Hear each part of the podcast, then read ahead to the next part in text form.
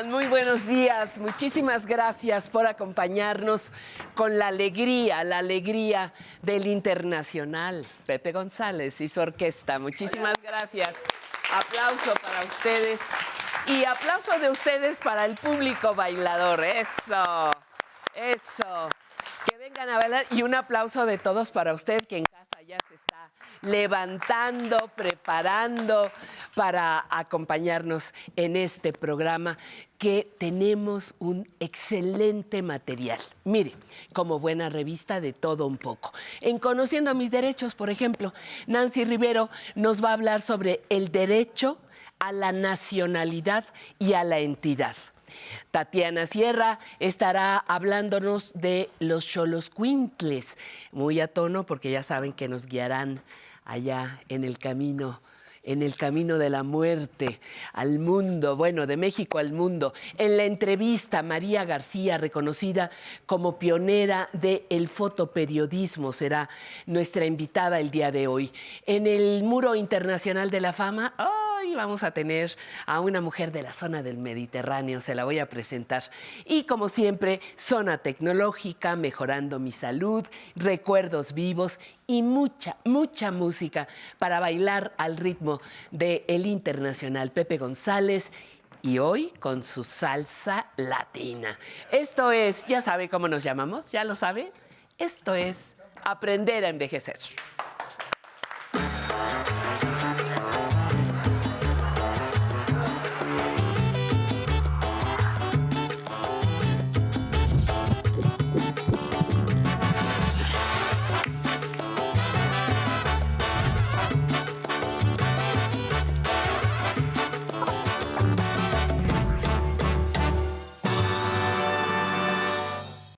La geriatría es una especialidad médica que todavía tiene una demanda baja comparada con otras. Sin embargo, los geriatras certificados y con cédula profesional se integran a lo que hoy conocemos como el Colegio Nacional de Medicina Geriátrica. Le invitamos a conocer sus actividades y lo que más nos importa en este programa, conocer cómo nos beneficia a las personas mayores.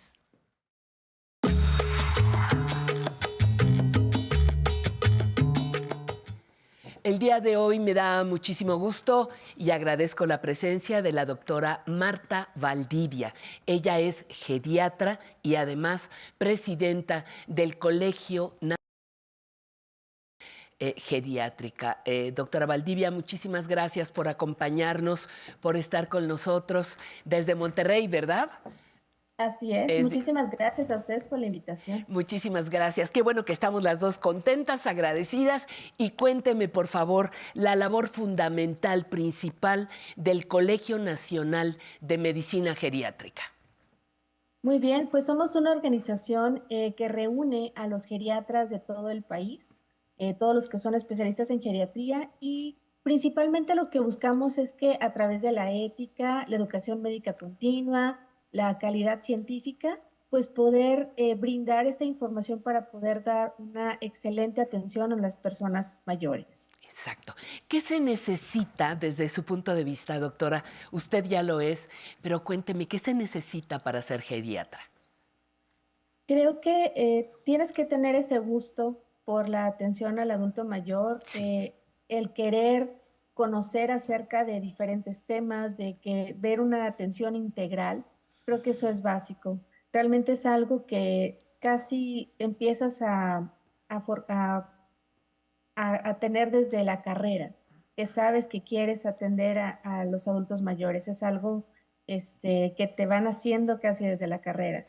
Y ojalá que cada vez más estudiantes pues se vayan interesando en esta atención integral. Afortunadamente ha ido creciendo, todavía nos faltan más, pero pues vamos, este espíritu de servicio y de querer ayudar.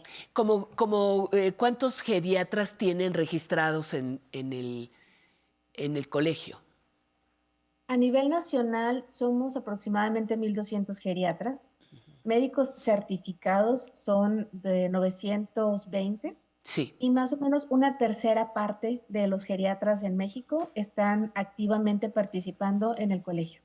Eso es, que, resulta mil, mil doscientos, novecientos, resulta poco para, para la magnitud de, adultos mayores que somos, ¿no? 14 millones por ahí. Así es, nos quedamos cortos, es insuficiente todavía y y son muchos los que requieren la atención para los poquitos geriatras que somos en México. Claro, casi este, estudiantes de medicina, chicos, chicas, ahí está el futuro, ¿verdad? Pareciera que eh, contradictorio a los ojos de muchos jóvenes que el futuro esté justamente en las personas adultas mayores. Así es, nos falta crear un poco más de conciencia, creo que cada vez entendemos más que el mundo, no solamente México, está envejeciendo y que la necesidad de atención cambia. Y eh, sería excelente que cada vez más los estudiantes de medicina pues conocieran de qué se trata la geriatría para que tomaran ese gusto en poder participar en esta especialidad. ¿Cuáles, ¿Cuáles son las áreas fundamentales justamente que trabaja un geriatra? El geriatra ve una atención tanto clínica, pero también ve una atención de la parte social, del entorno del adulto mayor, la parte cognitiva, revisamos eh, la parte física. Eh, son varias esferas, entonces eh, se vuelve una atención integral, o sea, no solamente las enfermedades, sino que tenemos que revisar muy bien todos los intereses de la persona, cómo se desenvuelve, cuáles son sus gustos, cómo está anímicamente. Entonces son varias esferas que tenemos que revisar para poder brindar la mejor atención en base a las necesidades de la persona. Exacto. Y Eh, ¿cómo, ¿Cómo está? eh, eh, le preguntaba sobre las áreas de especialización, pero la subespecialización del geriatra. Por ejemplo, el geriatra a la vez se puede especializar, no sé, en el corazón, en el hígado, en pulmones, en, en las diferentes áreas de especialización. Sí, de hecho tenemos cardiólogos geriatras, Eso. neurogeriatras. Neurogeriatras. Eh, ajá. Hay especialidad en cuidados paliativos también de geria, psicogeriatría por esta parte eh, de la parte emocional, las enfermedades psiquiátricas Claro. y cada vez más este, sí hay subespecialidades de, de geriatría también. Oiga, doctora, y, y para, para estudiar geriatría, ¿cómo está el panorama nacional? Porque queremos más geriatras, pero no sé si estamos capacitados para, para su preparación. Hace aproximadamente 10 años cambió el formato. Sí, Entonces, al día de hoy, si un estudiante quiere hacer geriatría, tiene que terminar su carrera de médico, Medicina. médico general y posteriormente hay un examen nacional que es el ENAR. Ellos presentan este examen y pues hay diferentes sedes a nivel nacional, al menos más de 30, 40 sedes en donde se pueden eh, preparar y es una especialidad de cuatro años más. Antes tenías que completar medicina interna completa, luego hacer dos años más de geriatría. Entonces, ahora pues ya está más al alcance. Eh, ahorita ya hay convocatorias para quienes quieran eh, tomar el examen y, y tratar de inscribirse en una de estas sedes, pero pues es la manera en la que tienen para hacer geriatría como debe de ser, con toda la preparación completa, porque pues sí es algo complejo, o sea, no es algo de tres días. claro. Eh, yo me quedo pensando en los primeros geriatras a los que usted se refería, terminar, eh, como dijo, me- me- medicina Medicina general, eh, luego hacer una especialidad de medicina interna. en medicina interna, exacto, y luego geriatría. Prescindir de medicina interna no deja Sí. cojitos a los nuevos, a los nuevos geriatras. No, lo que se hizo en el nuevo programa es que medicina interna se sigue incluyendo, o sea, de hecho, eh, durante los cuatro años se tienen que ver temas de medicina interna, Sí, nada más que se va geriatrizando, digamos, como desde el día uno, a eso es. Ajá. se tiene que incluir, o sea, no podemos dejar de lado porque pues tienes que ver todas las enfermedades posibles, pero Sí. pues ya lo vas viendo enfocado al adulto mayor, ya no tanto en las personas jóvenes, sino cómo serían las enfermedades en las personas mayores. ¿Qué le llevó a usted a especializarse en geriatría? En un momento en el que a lo mejor no estábamos tan conscientes. Eh, yo creo que a veces uno eh, se va mucho hacia una especialidad conforme a tus propias experiencias, ¿no? Yo fui muy cercana a mis abuelos, entonces como que tenía ese gusto por querer cuidarlos o brindarles una atención especial. Y afortunadamente cuando yo estaba en la carrera había grupos de trabajo que te invitaban a conocer de la especialidad, porque como bien lo dice, cuando yo llevé la carrera de médico cirujano, de médico general, este, no, no daban tantas clases de geriatría, ¿no? La Ajá. conocías de otros lados. Entonces a mí me sirvió mucho estar en un grupo de trabajo que era extracurricular en la facultad y que me enseñó de los temas de geriatría. Entonces fue la manera en la que yo tuve ese acercamiento y dije, me gusta medicina interna, pero me gusta todavía más geriatría. Entonces ya fue para buscar cómo poder completar esta preparación. Eso. Ahora, eh, los geriatras siguen siendo una población. eh, se dice que en general el sector médico, si estoy eh, mal, por favor, corríjame, el sector médico se concentra en áreas urbanas. eh, pensando en toda la República Mexicana. Sucede lo mismo con los geriatras, porque las necesidades de, de atención médica en la vejez está en todas las áreas, ¿no? En todas las zonas del país. Así es, sí, no, la necesidad es inmensa en todas las áreas y desafortunadamente sí, o sea, creo que somos poquitos y estamos concentrados en ciertas zonas, Ajá, urbanas, básicamente, ¿verdad? zonas urbanas, Ciudad de México, Guadalajara y Monterrey son Sí. los lugares en los que tienen más geriatras. Afortunadamente cada vez hay más ciudades en donde se van distribuyendo, este, pero pues todavía hacen falta y sobre todo para las zonas que están más alejadas, las zonas rurales, son las que tienen más necesidad porque no alcanzamos a llegar. Ajá. ¿Cómo, ¿Cómo vencer? Me pongo, me pongo a pensar así un poquito como abogada del diablo, que me sale requete bien. Este, eh, me pongo a pensar que una persona joven ahora diga, no, pues, ¿para qué voy a atender a una persona mayor si pues, de todas maneras se me va a morir? Ya pensando en que vejez igual a muerte, ¿no? O vejez, no, los viejitos, no, esa gente nunca va a salir de la enfermedad, siempre van a estar enfermos. O cómo, cómo romper estos mitos en torno a la salud de la persona mayor que, que resultara motivante para las nuevas generaciones seguir esta especialidad. ¿Cómo, ¿Cómo, decirles que sí podemos vivir y que sí podemos estar sanos y que puedo brincar una enfermedad, incluso un cáncer y seguir viviendo? Eh, eh, hay mucho temor eh, respecto a los adultos mayores, ¿no? Por supuesto, yo creo que la principal acción es informar, o sea, poder compartir información sobre qué implica la geriatría, que la vejez es muy diversa. de hecho, programas como este de Aprender a Envejecer te muestran que envejecer no es sinónimo de enfermedad. O sea, no, no es posible que digas, ah, tengo 90 años, ya voy a estar sentada en un sillón. Pues no, o sea, realmente, eh, digo, por ejemplo, nuestro grupo de pacientes, casi la mayoría tiene 80 y más, y vemos personas muy activas, que practican deporte, que tienen sus parejas, que salen, que viajan. Entonces, creo que es importante dar a conocer que envejecer no es igual a enfermedad que envejecer no es eh, morirte y que hay diferentes formas de envejecer y, que es importante hacer conciencia desde que estás joven, que si quieres tener una, una vejez saludable y cómoda, tienes que hacerte consciente desde que tienes 20, 30 años de cómo quieres pasar esto, los siguientes años de tu vida. Entonces hay que eh, compartir esta información con la gente joven para que vean que no, no envejecer no significa enfermedad. No, no es una derrota de la vida, sino una prolongación, ¿no? De, otra etapa.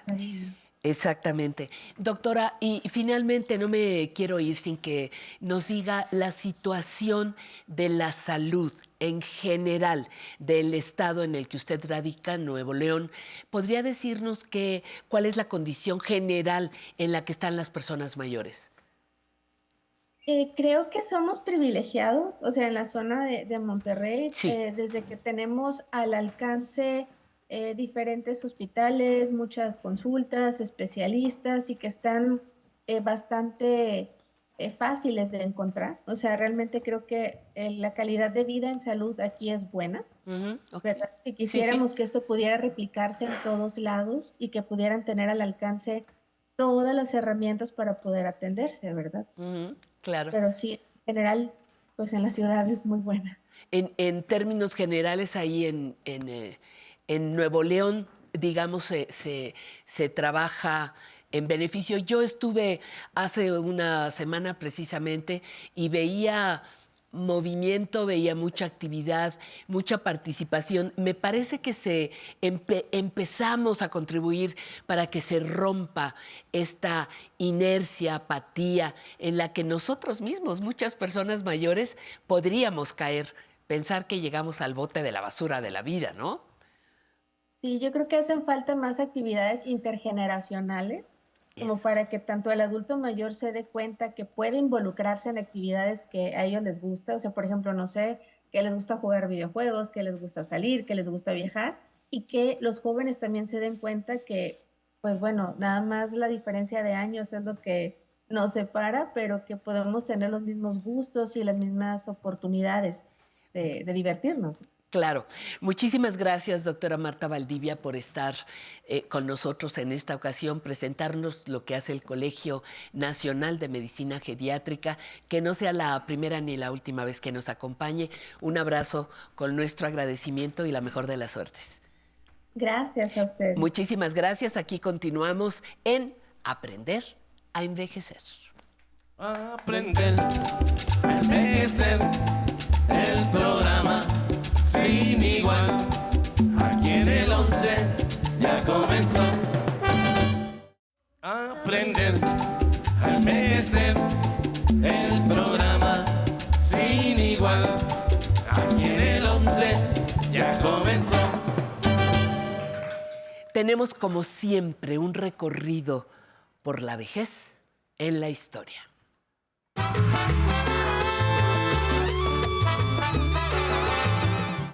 En lugar de librar batallas perdidas contra la vejez, quizá lo mejor sea dedicarse a pensar cómo es posible envejecer en plenitud. Esta frase de Roxana Kramer, filósofa argentina, nos invita a una sensata y clara reflexión. Dejemos de pelear por lo que nunca, nunca vamos a ganar. Por años, industrias como la cosmética, la químico-farmacéutica y la cirugía estética han sumado sus esfuerzos para detener el envejecimiento. Pero aún no lo logran. Siglo XXI, 2023, todavía no. Lo disimulan, eso sí, lo disfrazan, lo transforman, pero no lo evitan. En cambio, se pregunta la también doctora en ciencias sociales, ¿qué pasaría si la misma energía la empleáramos para envejecer lo mejor posible? Para llegar a esta etapa con buena memoria, mejor salud, flexibilidad en el cuerpo y con lo que no se compra, no se compra en ningún lado, la alegría de vivir. Y esa se cultiva todos los días. Dejemos de librar batallas que no se han ganado desde el principio de la humanidad.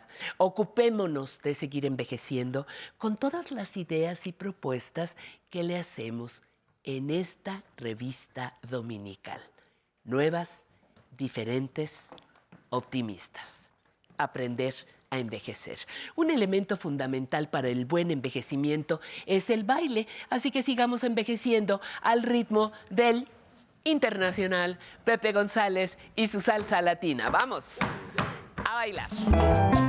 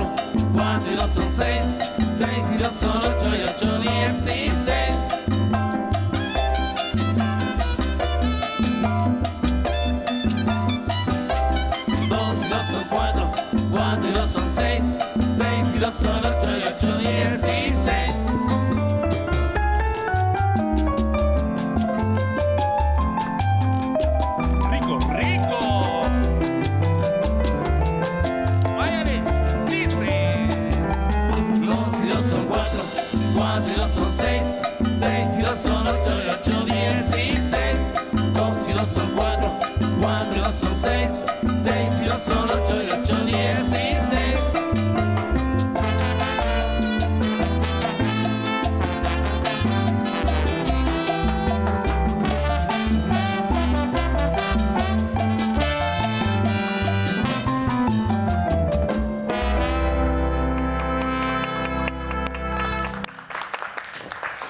¿Cuál frío? ¿Cuál frío? Se nos quita bailando. Así que si en casa está usted un poquito todavía pensándola, Pepe González le invita a que se levante a bailar y se cargue de energía. Vamos a la nostalgia del once.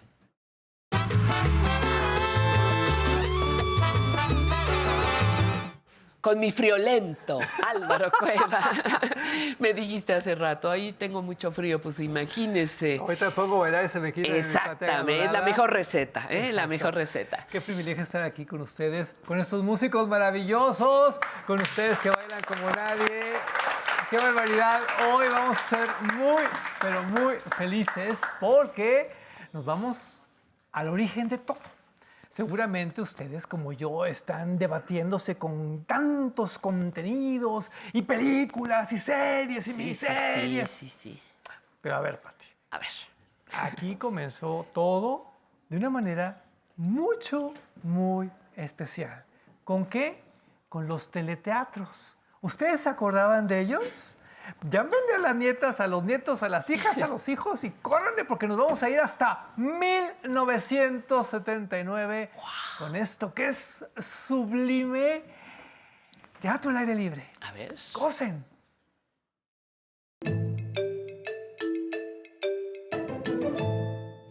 No podría usted disuadir a mi tía de que haga semejante disparate.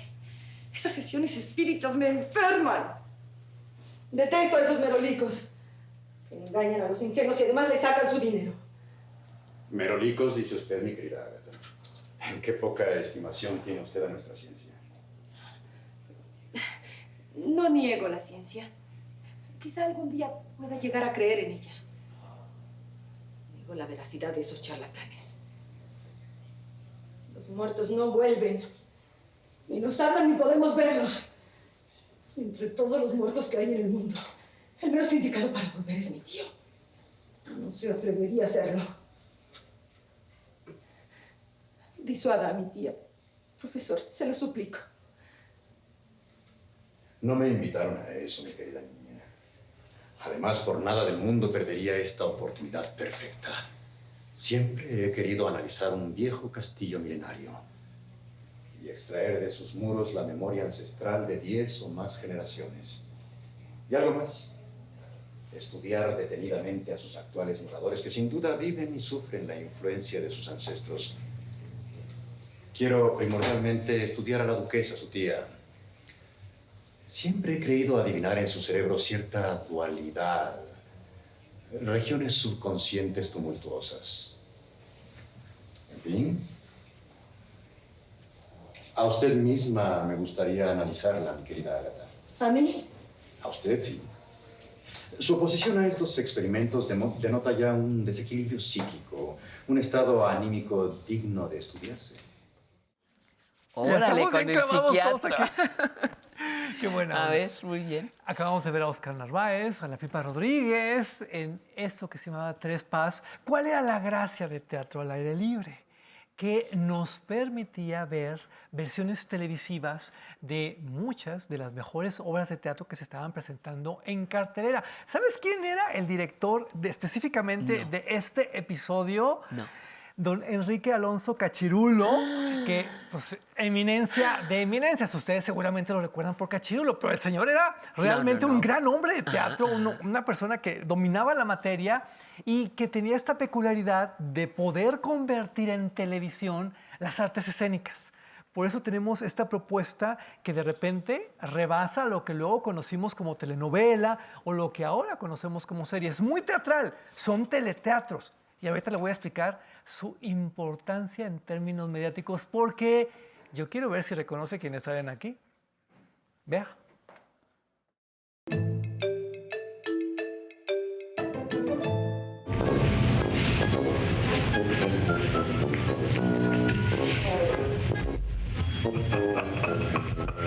En honor de la familia Otis, Berto el Temerario o el Conde sin cabeza.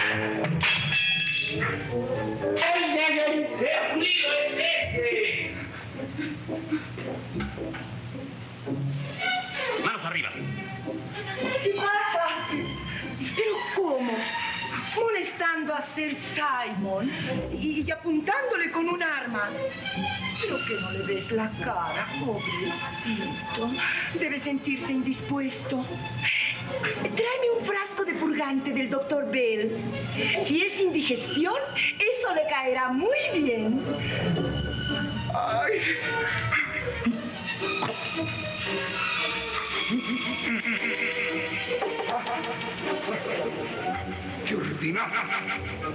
Ofrecerme un purgante, apuntarme con un arma. Esos niños con sus hermanos. ¡Ay! No puedo ni sentarme. Pero los días de estos bárbaros americanos están contados. Me he quedado muy maltrecho. Pero el 17 de agosto, aniversario de mi crimen, van a saber de lo que es capaz Sir de Canter.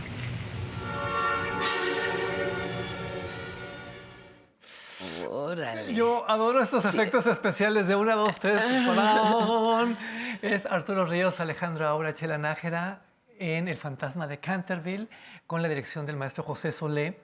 Y le voy a explicar por qué esto es tan importante. Yo sé que para nuevas generaciones debe ser como un tanto extraño, porque, a ver, estos lenguajes, esta narrativa, Ese truco de cámara, de la aparición, ay, qué antiguo, ¿no? Pero, es que tenía su gracia. Ojo, no había ni computadoras, digo, para acabar pronto. Así que usted olvídese de que si la app y que el efecto digital. No, no, no, no, no. Todo era muy analógico, todo era muy artesanal, todo era muy de a de veras, muy como en el teatro también de aquel entonces. Pero a mí me puede matar de placer toda esta propuesta. Le voy a explicar por qué. Yo sé que a lo mejor usted es muy privilegiada, muy privilegiado y vive en Ciudad de México, que es una de las grandes capitales teatrales del mundo.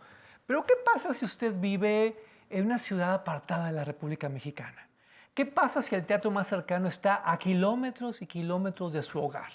¿Qué pasa si usted no gana para ir al teatro? Porque pues vamos a decirnos la verdad, a veces el teatro es caro. Hay de todo para todos, pero a lo mejor en su ciudad es muy caro. Es caro, sí. Tiene al 11 tiene la posibilidad de que el 11 le lleve lo mejor del teatro a su casa, lo mejor de las artes escénicas, ahora convertidas en series. Pero en aquel entonces teníamos esto y era increíble, porque además vea los repartos, vea los contenidos, vea la propuesta social. Observe.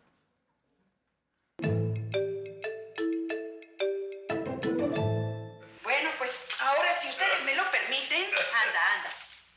Acuérdate que el aguador pasa a las seis y hay que llenar el barril. Ah, llévate unos panecillos para el camino. Ay, señora, muchas gracias. Buenas noches. Buenas noches, señor. Que duermas bien, hija, ¿eh? Que duermas bien. ¿Dormir? Ay, no, señor, hoy no. Hoy menos que nunca.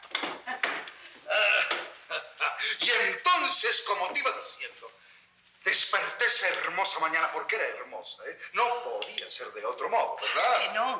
Bueno, pues en cuanto desperté, lo primero que hice, tú ya me conoces, no he cambiado, lo primero que hice fue tomar la aurora democrática para enterarme de lo que sucedía en el país. ¿Y qué crees que decía? Fíjate, fíjate, ¿eh? fíjate bien. Me acuerdo como si lo estuviera viendo. 11 de febrero. Allí estaba en letras grandes. La tiranía ha sido derribada. ¡Viva la República! ¿Qué tal, eh? ¿Qué tal? ¡Qué bonito!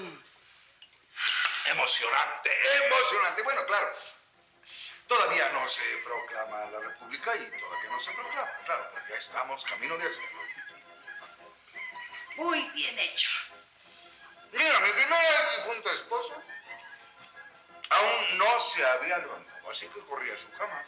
La sacudí, le levanté las mantas y le grité, ¡Arriba, burguesa! Levántate y regocíjate como corresponde a una buena hija del pueblo. ¿Mm? De pie, de pie, de pie, de pie, la libertad, la libertad. ¿Mm? Eso hice, eso hice. eso. Bien hecho, muy bien hecho. Me quedaba pensando, Álvaro, que además de que haya teatros, de que sea accesible, todo esto que mencionaste, también es importante la educación para el teatro. No porque no lo captes, sino que sepas que tienes derecho, por ejemplo, a la cultura, que tienes eh, la posibilidad de entrar a un teatro. Hay quien nunca en su vida, llegan a la edad adulta, ha pisado un teatro. Eso es real.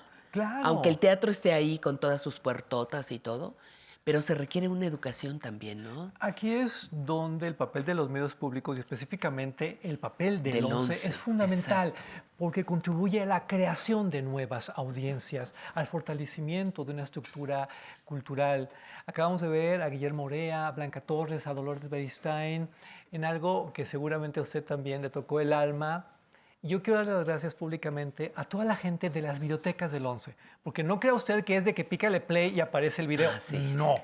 Hay un montón de eh, cuestiones técnicas que se tienen que hacer a la gente de ingesta.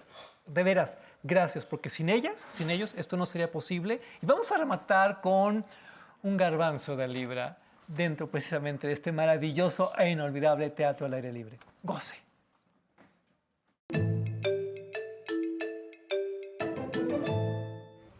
Me está usted ofreciendo una vida oscura, tal vez pesada y aún miserable, pero sobre todo infructuosa. Le aseguro a usted que no pienso en mí misma en estos momentos. Creo, creo que ha sido puesta en mis manos una, una fuerza para el bien y que no tengo derecho a cobardarme. Me espera un destino.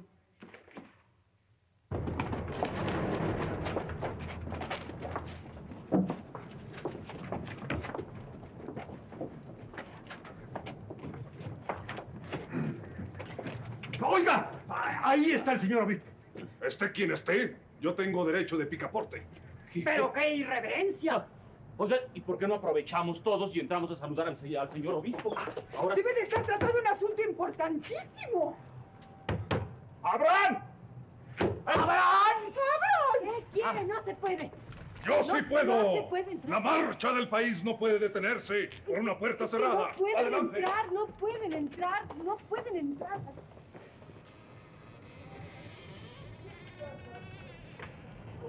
Del centro, Matea, del secretario general. Está aceptado. Usted será la primera diputada de este estado. Telegramas de todo el distrito. Su primera proclama. Fírmela usted. Vendrás conmigo y me tendrás mis casullas y mis pistolas limpias. Y mis salvas y mis sobrepellices muy almidonados. Pero es que puedo hacer más, muchísimo más. Pediré leyes más justas, podré velar por los desvalidos, haré que toda la gente, eh, que toda la gente me siga en campañas de asistencia social. Firme. Firme usted, Matea. Sí. Firme. Yo lo llevaré a la imprenta inmediatamente. Vamos. Y me encenderás la luz cuando me levante a misa, que es la de las siete. Y me harás después mi chocolatito de tres tantos con una lumbre muy fuerte. Sería desertar, sería abandonar la lucha. Yo tengo una responsabilidad, una obligación, un llamado. Y la primera luz que me vas a encender, la primera lumbre va a ser con las hojas de esta libreta. Le voy a Me hacer una maldad. Le tengo un reto. A ver. Usted, a través de las redes sociales, dígame por favor quiénes son los actores que acaban de participar en este fragmento de este teleteatro. Muchas personas me preguntan, Álvaro, ¿por qué ya no se hacen teleteatros? Porque ahora el lenguaje es otro, las técnicas también. Y nosotros siempre vamos a la vanguardia. Hoy tenemos series, hoy tenemos miniseries, hoy tenemos mucho dramatizado para usted en el 11. Y gracias, Patti, por permitirme hablar de esto que Ah, tanto amo. Excelente. Ambos le damos las gracias al, al 11 por permitirnos estar aquí. Usted no se vaya porque esto apenas va en la primera hora. Volvemos. Aprender a empezar el programa sin igual. Aquí en el 11 ya comenzó. A aprender a empezar el programa sin igual. Aquí en el 11 ya comenzó. Bueno, pues aquí estamos para acompañarle con mucho gusto. Ya apenas terminando nuestra primera hora. ¿Quiere participar con alguna pregunta, alguna aportación a nuestro programa? Le recuerdo que tenemos un teléfono atendido por dos personas reales, orejitas, ojos, este, voz, todo, eh, no máquinas, está Cintia Sosa y Antonio Ugalde atendiendo sus telefonemas en el 55 51 66 4000. Repito, 55 51 66 4000. ¿Quiere venir a bailar? ¿Quiere hacer aportaciones por escrito? Por favor, escríbanos a nuestro correo electrónico público aprender a envejecer punto TD. Y por otro lado, quiero saludar a las personas que nos están siguiendo en nuestras redes. Gracias por acompañarnos. Se nota que andan todavía de puente, en la vacación, en un poquito el, el relax mayor que de costumbre. Espinosa de los Monteros dice al pendiente como cada domingo. Katy Zabalza eh, está lista para acompañarnos. Isabel Santos desde Colima, Colima dice que está muy contenta de que Pepe González esté con nosotros. Marta Zamudio presente, dice. Margarita Montes, qué buena actitud. Eh, Rose Martínez Martín, excelentes. Alicia Lara Guzmán, eh, queremos que nos inviten. Eh, vi, que viva la fiesta, pues nada más marque nuestro teléfono y aquí la esperamos. Eva Moreno, genial programa, te la pasa súper bien, de eso se trata, eso es lo que queremos, que usted se la pase muy bien con cultura información y entretenimiento. Y ahora les invito con mucho gusto a que escuchemos y veamos lo que Tatiana Sierra tiene para nosotros. Adelante, Tati. Hola, Pati. Muchas gracias. Y como siempre, saludo con mucho cariño a todos los que nos ven desde casa, desde este lado del estudio. Y muy bien acompañada. El día de hoy tenemos visita, que es la primera vez que viene al programa, y tenemos a Marcela Altamirano, de 62 años, que nos quiere compartir algo. Cuéntenos. Hola, muchas gracias por la invitación. Yo quiero compartirles que es muy importante el deporte. Yo en lo personal practico varios deportes, uno de ellos es natación. Y la natación en las personas adultas es muy buena porque nos ayuda al movimiento de nuestro cuerpo. Los que hemos practicado desde mucho tiempo atrás, bueno, tenemos ya cierta condición, pero también el adulto mayor puede empezar a practicarla porque hay profesores especializados que nos ayudan desde no tenerle miedo al agua muchas cosas, pero todo el, el deporte es importantísimo. Y también practico danza. A mí me gusta la danza regional. Entonces eso también colabora en aprender a disfrutar la música, a bailar, a reír, a compartir. Y también eso es muy importante en la vida del adulto, saber que es importante y que sí nos ven, que somos eh, parte de la sociedad y que podemos aportar también a la sociedad. Yo soy cirujano dentista y todavía estoy en activo, entonces también es importante no dejar nuestras profesiones o nuestros oficios, seguir con ellos, ya sea de artesanía, de arte, de cultura, de profesión, lo que tengamos. Los adultos tenemos mucho para dar. Ay, muchísimas gracias, Marcela. Y de este lado nos acompaña Patricia Uribe, de 63 años, que también es la primera vez que nos visita en el programa y nos quiere compartir algo. Bueno, antes que nada, muchas gracias por la invitación a este maravilloso programa de Aprender a Envejecer. Yo lo que les quiero compartir, a mí mis padres me dejaron la maravillosa herencia del baile. Yo bailo desde pequeña, procuro todos los géneros, he tomado clases, clases particulares y hasta la fecha sigo bailando. Esto nos ayuda, es el deporte más completo porque nos quita todas las cuestiones de depresión, de angustia, de ansiedad, todo lo que sabemos que es ahora los males del, del siglo y nos hace ser felices, nos hace ser plenos. Yo los invito a que bailen y quiero invitar también a, a, si se puede, al gobierno para que también vea la manera de reaperturar los salones de baile, que ahí mis padres fueron donde estuvieron bailando todo el tiempo. Y es muy importante que, que tengamos esos espacios también para que muchas personas convivan de todas las edades. Se puede bailar con todas las personas, con todas las generaciones. Muchas gracias, Canal 11, por la invitación. Perfecto. Muchísimas gracias a ti, Patricia. Y eso sería todo de este lado. Regresamos contigo, Pati. Muchísimas, muchísimas gracias. Qué bueno, se fija, poco a poquito vamos descubriendo personas, nos vamos juntando las personas que estamos mirando en el envejecimiento una oportunidad para continuar disfrutando de la vida. Y ahora le invito a que sigamos aprendiendo sobre nuestra salud en la siguiente sección.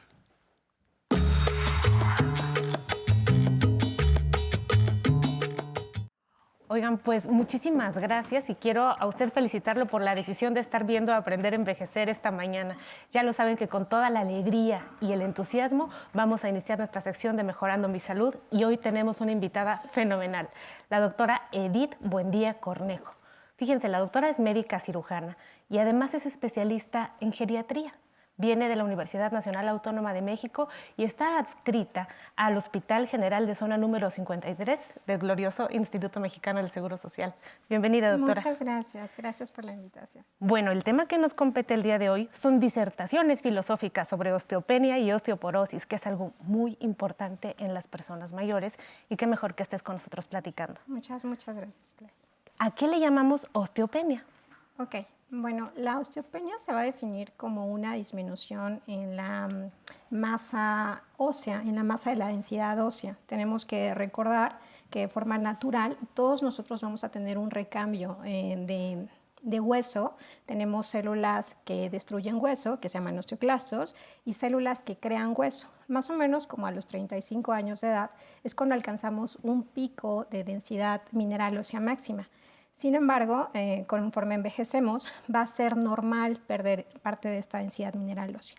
Eh, en aquellos casos en donde la reabsorción del hueso es mucho mayor en comparación a la, formación del hueso, es cuando aparecen enfermedades que se conocen como osteopenia y cuando es más grave, es más fuerte esta pérdida de hueso, se conoce como osteoporosis. Digamos que en esta pérdida, para que todos entendamos fácil, en esta pérdida del hueso que viene de osteopenia, que es una disminución de la masa ósea, podemos decirlo fácil, Claro. ¿no? Y ¿Cuánto tiempo me tardo ahí estacionada en la osteopenia antes de que yo evolucione a osteoporosis? Ok, esto va a depender de muchos factores, ¿no? Sobre todo, por ejemplo, de, de la masa ósea con la que yo tenga. Si eh, cuando soy joven desarrollé un músculo adecuado, eh, desarrollé, hice ejercicio, eh, tengo una buen, buenos hábitos, no fumo, no tomo, eh, va a ser más la cantidad de hueso, de hueso sano, porque el músculo está muy asociado al, al hueso, ¿Qué tiene que que voy a ver? desarrollarlo. Eh, el hueso y el músculo están directamente asociados. Vamos a generar, entre más músculo, vamos a tener un hueso mejor. ¿no? Entonces, cuando el paciente eh, tiene malos hábitos o simplemente por un envejecimiento, factores externos, por ejemplo, como la posmenopausia, el tabaquismo extremo, esto va a presentar pérdida en la densidad mineral ósea y por lo tanto que el hueso se haga más frágil y con eso pues riesgo de fracturas. Entonces, después de que una persona tiene osteopenia y no se atiende y no mejora su salud, lo que sigue sería tener osteoporosis. Exacto. La osteopenia tiene carácter de ser reversible. Claro. La osteoporosis.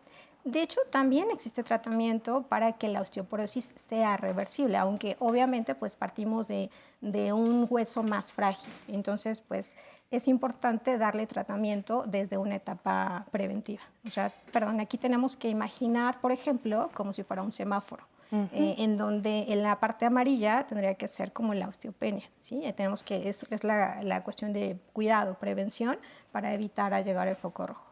Que el foco rojo ya sería la osteoporosis, que son esas gráficas que nosotros vemos cuando nos Exacto. entregan la densitometría ósea y decimos, "U- es- usted está en amarillo, pues cuídese porque ahí puede estar lo más importante. La prevención es algo que no hacemos en México, sobre todo cuando tenemos enfermedades crónico-degenerativas, vamos a pensar en artritis, en lupus, en gran cantidad de enfermedades. ¿no?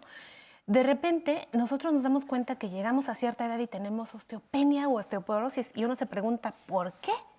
¿Nos puedes decir cuáles son los factores que están asociados al desarrollo de osteoporosis? Sí, por supuesto. Eh, como ya lo habíamos comentado, la disminución en la masa muscular, es decir, pacientes que tienen sedentarismo, factores que van a disminuir directamente el músculo. ¿La ¿no? diabetes? La diabetes es una, por ejemplo, enfermedades como hipertiroidismo no controlado, eh, enfermedades como los aquellos pacientes que consumen exceso de medicamentos, por ejemplo, omeprazol, ¿no? que hay gente que lo consume de forma eh, como si fuera la sal de la mesa. Si están ahí en el buró y usted Exactamente, está así, ah, mientras bueno, ve sí. aprender a envejecer, uno me Exacto, ¿no? O sea, los, los medicamentos pueden tener efectos secundarios. Pacientes que tienen lupus o que tienen alguna otra enfermedad o automedicaciones. No es raro encontrar pacientes que tienen dolores articulares y consumen algún analgésico que contiene algún tipo de esteroide y de forma crónica es muy frecuente que desarrollen osteopenia o bien osteoporosis. Y el problema es que es asintomática. Claro. O- ¿Esteroides son como la prednisona? Exacto. Prednisona, eh, dexametasona, por ejemplo. La gente que tiene un cuadro respiratorio va a alguna consulta y sale siempre con esteroides. Es algo importante que ver. Por eso te pregunto, prednisona, Sí, prednisona. Sí, casi todo lo que termina en zona, betametasona, prednisona, eh, eh, ah, hi- hidrocortisona, etcétera. O sea, son, son algunos medicamentos que pueden, a la larga, el uso prolongado, desarrollar osteoporosis. Y mencionamos aquí eh, las enfermedades como lupus, artritis, porque son el prototipo de enfermedades que hacen que los pacientes estén consumiendo este grupo de fármacos, sin duda alguna. ¿Qué podemos hacer las mujeres para evitar la osteoporosis? Sabemos que en torno a la menopausia y el síndrome climatérico, pues viene esa época en donde estamos muy preocupadas porque de lo que más vamos a adolecer va a ser de los huesos. Claro, y aparte es, es frecuente, por ejemplo, aquí lo que tenemos que hacer es un chequeo temprano y sobre todo una prevención, ¿no? El hacer ejercicio, el movilizarnos, independientemente de la edad, es, es importante. Los ejercicios que generan pesas, obviamente un peso adecuado de acuerdo al tipo de paciente, es una forma para mejorar las condiciones. El disminuir el tabaquismo, el disminuir el consumo de café, obviamente evitar factores de riesgo como el uso crónico de omeprazol. O sea, aquí es frecuente que el paciente consuma el medicamento antes de pensar en, primero tengo que mejorar mis hábitos, ¿no? Primero tengo que evitar ayunos prolongados, evitar demasiados irritantes. Eh, llevar una vida sana, porque básicamente la osteopenia y la osteoporosis van a ser asintomáticas. Entonces muchas veces se detecta ya cuando el paciente tiene una fractura, una caída y pues sobre todo el riesgo de desarrollar alguna discapacidad. Y que las caídas son algo que nos preocupa muchísimo, No, en, muchísimo, en las muchísimo. personas adultas mayores porque puede ser fatal. Claro, o sea, la prevención, por ejemplo, por decir algo, la fractura más grave que, que tenemos un adulto mayor es la fractura de cadera y puede tener una mortalidad e incluso hasta del 30% posterior a un año de la fractura. Por eso es muy importante que tengamos en cuenta todas esas consideraciones, doctora. Y pensemos en una persona que actualmente está eh, buscando tratamiento. Yo sé que es muy poquito el tiempo, nos queda poco tiempo, pero necesito que me digas cuál es la línea de tratamiento que se sigue de manera breve una persona que vive con osteopenia o bien osteoporosis. Ok, hay que valorar el uso de bifosfonatos, que son medicamentos bloqueadores de la reabsorción ósea. También podemos dar a administrar eh, vitamina D y aumentar la ingesta de calcio. Básicamente es eso, dieta, ejercicio y obviamente mejorar los hábitos. Sin duda algo que tendremos que desmenuzar con mucho tiempo eh, en, otro, eh, en otro programa, doctora. Y pues ahí estoy viendo las manitas alzadas del público, Tati. Buenos días, doctora. Buenos días. Mi nombre es Guadalupe Gómez. Tengo osteoporosis. Quisiera saber cuáles son los cuidados y los, los riesgos que puedo correr. Gracias, Lupita. Muy atinada tu, tu pregunta. Sí, claro. Eh, bueno, para empezar, la osteoporosis eh, es una enfermedad mucho más frecuente de lo que se piensa. Es una enfermedad que, si bien es, es una etapa en la que tenemos factores de riesgo para desarrollar fracturas, que es la parte más temida, obviamente en pacientes que ya tienen establecida una osteoporosis, lo que tenemos que hacer es todas las medidas necesarias para evitar las caídas, ¿no? que es el uso adecuado del calzado, el utilizar algún tipo de barrera que me pueda permitir el que no me vaya a caer y al mismo tiempo acudir con un especialista, acudir con un médico que me pueda proporcionar el tratamiento, ya sea con bifosfonatos, con suministración de vitamina D, de calcio y cambiar aquellos factores de riesgo que pueden ser modificables. La ventaja de tener osteopenia es que hay una prevención. Es un paciente que ya tiene osteoporosis, también mientras no tenga la fractura, estamos todavía a tiempo de prevenir caídas, ¿no? Y sobre todo tener ese, ese panorama de que todavía estamos como a tiempo. Obviamente hay condiciones que nos van a, van a incrementar eh, factores eh, como caídas, etcétera. Hay que tratar de evitarlos.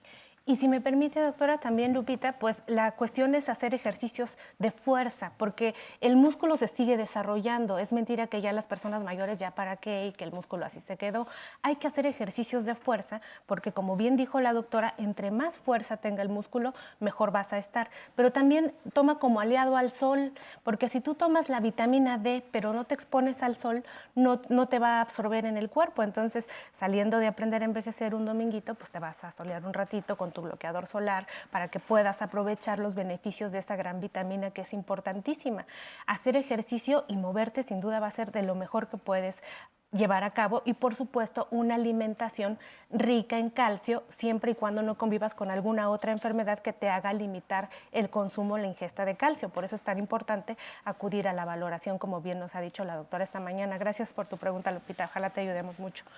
Doctora, pues se nos hace breve el tiempo, es un tema muy vasto, pero creo que hemos reafirmado lo que aquí siempre decimos en Aprender a Envejecer, que justo la prevención es lo más importante. Y prevención la hacemos una vez que ya tenemos la enfermedad, por ejemplo, osteoporosis, a que no tengamos otra cosa más. Por ¿no? supuesto. Pues un verdadero placer. Pues a ustedes muchísimas gracias por estar pendiente de nuestra sección de salud. Sigan disfrutando de este grandioso domingo en Aprender a Envejecer. Vamos al corte.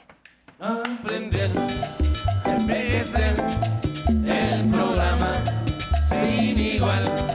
Aquí en el 11 ya comenzó. Aprender a envejecer el programa sin igual. Aquí en el 11 sigue la segunda hora con sorpresas, contenidos importantes para ustedes, las personas adultas mayores. Fíjese, en la zona tecnológica, Alan Calvo nos enseñará los primeros pasos para empezar a conocer un dispositivo móvil, cómo es, cómo se enciende. Es, es, importante que volvamos a recordar algunas cosas. No se pierda la sección. En, el Sensei David nos va a compartir una rutina de ejercicios en silla para fortalecer las rodillas. Hay que fortalecerlas, nos han aguantado ya varios añitos, hay que consentirlas.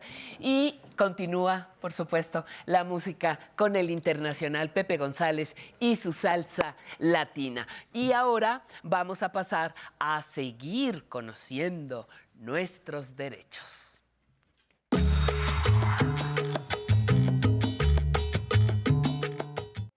Una sección imprescindible de verdad para, para nosotros.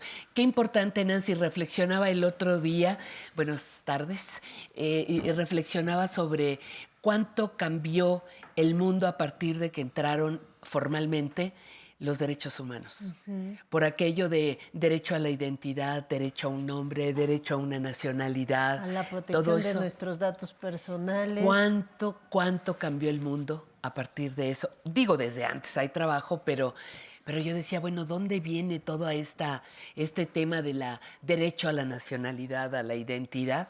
Pues del derecho, ¿no? Derechos humanos. Bienvenida. Sí, Pati, qué bueno que lo mencionas. Gracias por, por nuevamente mencionar un placer, que la sección un es, una de las más indispensables, indispensables para conocer los derechos y pues sí, efectivamente el derecho a la nacionalidad y la identidad son derechos humanos de las personas, ¿no? Claro. Andamos ahí por la vida sin saber la importancia de contar con una identidad y una nacionalidad, ¿no? Eh, eh, abordaremos el tema en dos vertientes.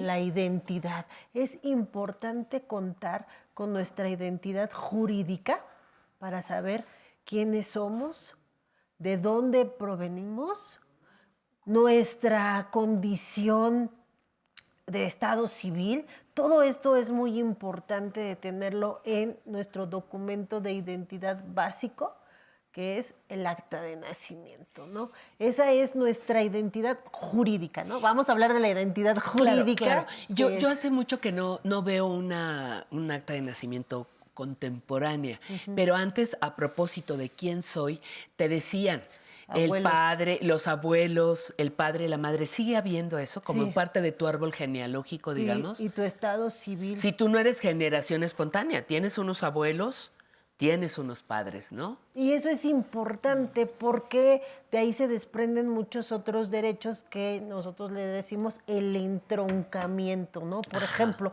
cuando un abuelo o una abuela no lo dejan ver a sus nietos, puedo a través del acta de nacimiento realizar el entroncamiento, ¿no? No me lo dejan ver, ah, pero yo aparezco en el acta de nacimiento de ese niño, Ah, soy el abuelo, soy el abuelo. Son todas esas cositas que luego nosotros decimos, ¿y para qué quiero que me pongan esto? Bueno, quién pues le es- importa que aquí- pongamos aquí? Exactamente, ¿no? Ajá. Entonces es muy importante contar con este documento de identidad, tener el derecho a la identidad, Patti. Eso va a estar con nosotros hasta el día Que nos muramos.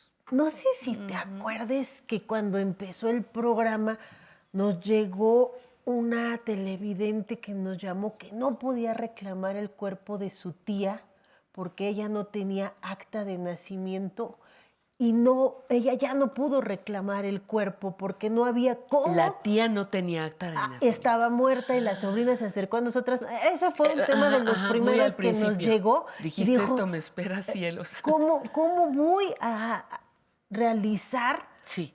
el entroncamiento de que es mi familiar si no cuenta con ese documento de identidad? Entonces es muy importante y como tú bien dices, hasta el último día de nuestra vida y después de Exacto, nuestra vida después. vamos a continuar con las cuestiones de identidad. Muchos cuerpos existen en fosas comunes porque no hay cómo acreditar quiénes son. Aunque no lo crean, es muy importante contar con mi documento para que yo sepa quién soy. Mi estado civil se viene reflejado ahí por todas las cuestiones que pueden venir de pensiones, pensiones de viudez cuando yo ya no esté, Ajá. era casado, era soltero. Entonces es importante contar con este derecho a una identidad, quién soy, de dónde vengo, dónde nací. ¿En qué lugar nací? Que ahí ya se entronca mi derecho a la nacionalidad, Ajá, ajá. de dónde nací y por qué es importante conocer este derecho. Porque si yo soy de un estado, puedo acceder a los derechos y las obligaciones de ese estado, ¿no? Por ejemplo, aquí en nuestro país, contar con una pensión, contar con la pensión del bienestar, eso se me da porque soy una, un mexicano, Una ¿no? ciudadana, una persona, pues, bueno, primero persona, Persona. fulanita X, ¿no? Fulanito. Y segundo, porque pertenezco a este a país. este país, exactamente, porque puedo acceder a ciertos privilegios, porque puedo acceder a ciertos derechos. En cuestiones de guerras, de desastres Sí. naturales, es importante acreditar mi nacionalidad, como hemos estado viendo en estos conflictos armados que se están dando. Oye, espérate, este es mi nacional, yo voy como gobierno a rescatármelo, traérmelo, quitarlo de ahí, que no tiene nada que estar haciendo en ese conflicto. ¿Y cómo lo acredito? Pues con mi documento que me da la nacionalidad que también viene. Fíjate, veo, veo ahora eh, este ejemplo de la nacionalidad, ahora con, con la guerra Israel-Gaza. Eh, yo soy mexicana. A mí saquen yo aquí, soy. ¿no? No, eh, sí, tengo el permiso, como no pertenezco a esta zona, tengo la autorización para salir, demostrando quién eres y tu nacionalidad. Por Exactamente. ejemplo, Eh, ¿no? como Ahorita en algo muchas muy otras reciente, cosas que están pasando. Hey, gobierno, consulado, Claro, claro. rescátame, yo voy, le doy la protección a estos. Luego, por ejemplo, en nuestro país está prohibida la esclavitud en nuestro país. Cualquier persona que cruza por nuestro territorio Es libre. es libre, adquiere la libertad solo por el hecho de que está pisando nuestro Territorio territorio, nacional.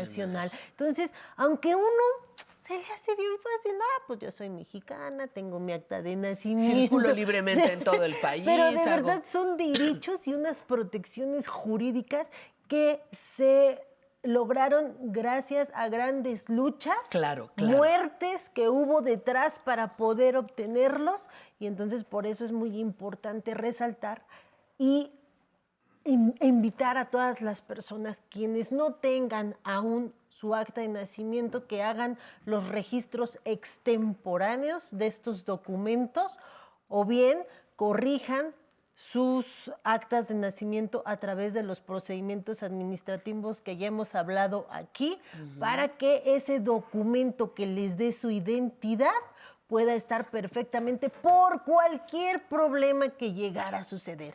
En México tenemos dos formas de ser mexicanos. ¿Cómo? Los ¿Cómo, y cómo, las cómo? mexicanas por nacimiento y los y las mexicanas por naturalización, mi Pati. ¿Eso Aquí nos ven en la, en señal internacional. Ajá. Si a alguien se le antoja en el extranjero ser mexicano, ahorita le vamos a dar el remedio Las y el trapito. Ajá. Nosotros, los y las mexicanas por nacimiento, mi Pati, somos los que nacemos aquí en territorio nacional. Mi padre, mi madre, este, me, me- me llevaron, hicieron las condiciones para que yo Naciera aquí. O nací en un buque, Mexicano. en una aeronave, Mexicano. en un navío mexicano. Mexicano. Así yo estuviera volando por el cielo de Italia, si nazco en una aerolínea o en un navío mexicano, adquiero la condición de ser mexicano por nacimiento. O bien, si mi madre es mexicana o mi padre es mexicano o los dos son mexicanos, pero yo nazco en el extranjero, también puedo ser considerado mexicano por nacimiento. Esas son las tres condiciones que se nos dan en nuestro país para ser mexicanos por nacimiento. Y los mexicanos por naturalización son aquellos extranjeros que deciden adoptar la nacionalidad mexicana. Y es porque tengo cierto tiempo viviendo aquí en el país o me casé con una o un mexicano, entonces puedo acudir al Instituto Nacional de Migración a solicitar. Ajá. Ah, yo solicito, yo persona extranjera, solicito ser mexicano. Naturalizarme. Exactamente, naturalizarme. No nacionalizarme, porque se nacionalizan Esa- los bienes. exactamente. Se naturalizan las personas. No, personas. Mira qué mexicano, no, sí. los, los bienes son los que se Pues nacionalizan.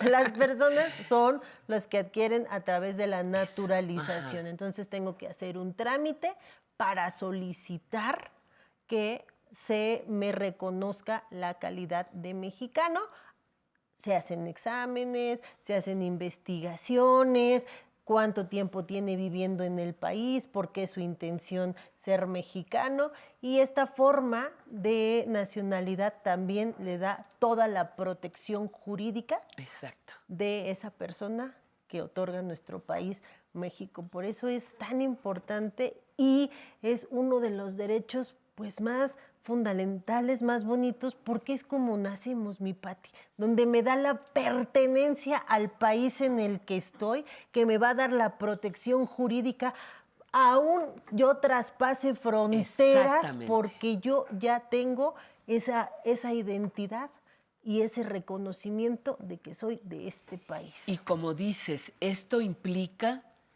derechos, muchos derechos, pero también nuestras obligaciones. Ay, mi Pati, pues hay un chisme ahí de un Pues, cantante ver, muy cuéntame. famoso. Cuéntamelo. Que ya tuvo que pagar las pensiones porque ahorita México ya tiene esa, esa nueva legislación de que todos los mexicanos o mexicanas que no cumplan con las pensiones de los y las hijas, se les puede quitar el pasaporte. Entonces era mexicano, Pues ya te no le convenía, Ay. tuvo que caerle con la pensión. con- muy bien, tuvo que caerse con lo que debía, ¿no? Exactamente. Queridísima, muchas, muchas gracias por, por traernos siempre cosas tan importantes. Fíjate cómo se nos olvida algo tan simple como la identidad, ¿no? Que Que necesitamos. vivo con ella a diario. Que vivo con ella a diario. ¿Quién Y no soy? le doy la legalmente. importancia. Claro. Pues te agradezco mucho la, la presencia y Gracias voy a, saludar a nuestras amigas en redes. Recuerden que esta sección siempre nos trae información sobre los derechos y lo importante de los derechos es conocerlos primero. Dos, hacerlos valer. Quiero saludar a varias personas que ya se han comunicado con nosotros desde Tamaulipas. Francisco López nos manda, nos manda mucha, muchos saludos de parte de la doctora Leticia Luna y del doctor Francisco López de Rivera, que si les mando un saludo hasta Tampico, hasta dos saludos le mando hasta Tampico. Muchísimas gracias, muy, muy amables. Ignacio Rendón de Jalisco, manda una felicitación al programa por tener excelentes colaboradores, eh, conductores, personas que contestan las llamadas, todo se agradece, se agradece. eh, a el señor Ignacio Rendón. Muchísimas gracias. Emma Soria, aquí eh, nos hace una sugerencia. Con mucho gusto se la pasamos a Álvaro Cueva, doña Emma. Carmen Susana, desde Aguascalientes, nos manda un caluroso saludo a todas las personas que formamos parte de este programa y también le gusta la nostalgia del 11. Eh, Marta de la Peña, desde Tijuana, también le mandamos un... eh, dice, eh, mire que... Detalle. En, un- en unos minutos más les voy a leer esta nota de Marta de la Peña, pero ahora les invito a disfrutar de México al mundo.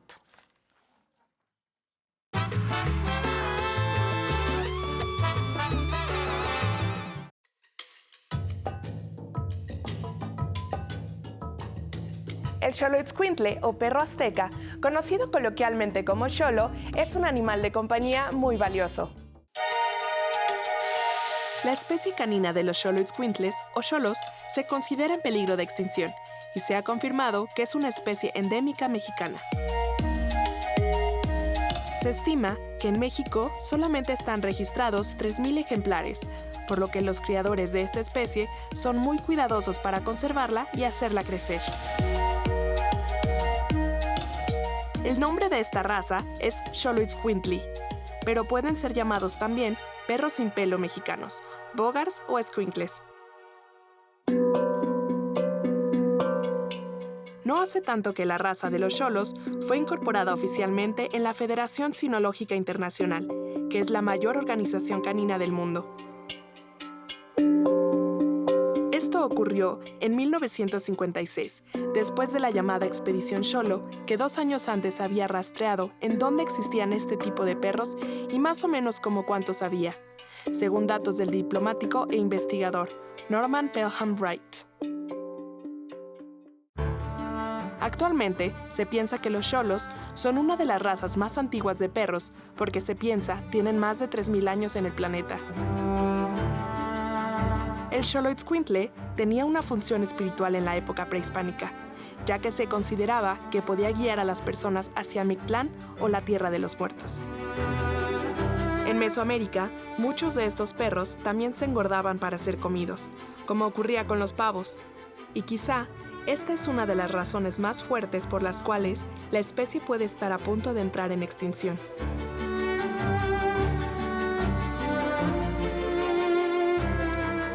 Los cholos son internacionalmente conocidos, sobre todo los cholos azules con pedigrí, que ganan muchos campeonatos.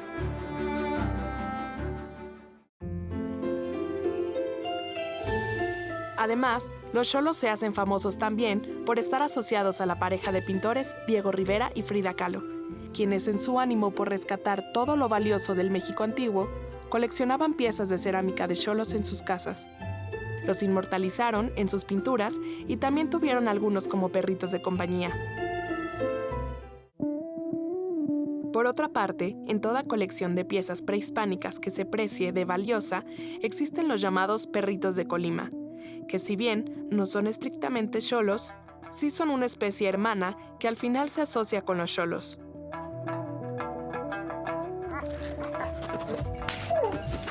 Además, el personaje de Dante en la película animada de Coco, vista por miles de espectadores en el mundo, es precisamente un perrito cholo. Los cholos se caracterizan por no tener pelo, tener una piel rugosa, expuesta. Generalmente son grisáceos con blanco. A veces tienen copete o nada más algo de pelo blanco sobre la cabeza. Esta especie es considerada muy inteligente y fácilmente domesticable. Son buenos perros guardianes y son delicados de la piel y de los dientes. Hay algunas variedades en la raza. Pueden ser de tamaño estándar, mediano o toy. Hasta puede haber unos con pelo y con otros colores como negro, bronce o negro grisáceo.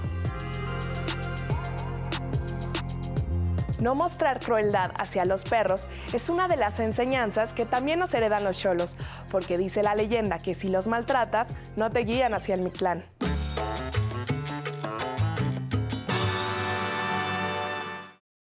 Aprender a envejecer el programa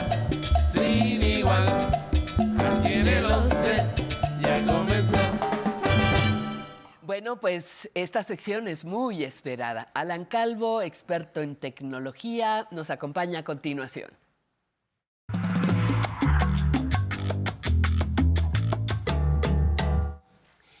¿Cómo prender un teléfono? Déjate de eso. ¿Cómo apagarlo? ¿Cómo apagarlo, Pati?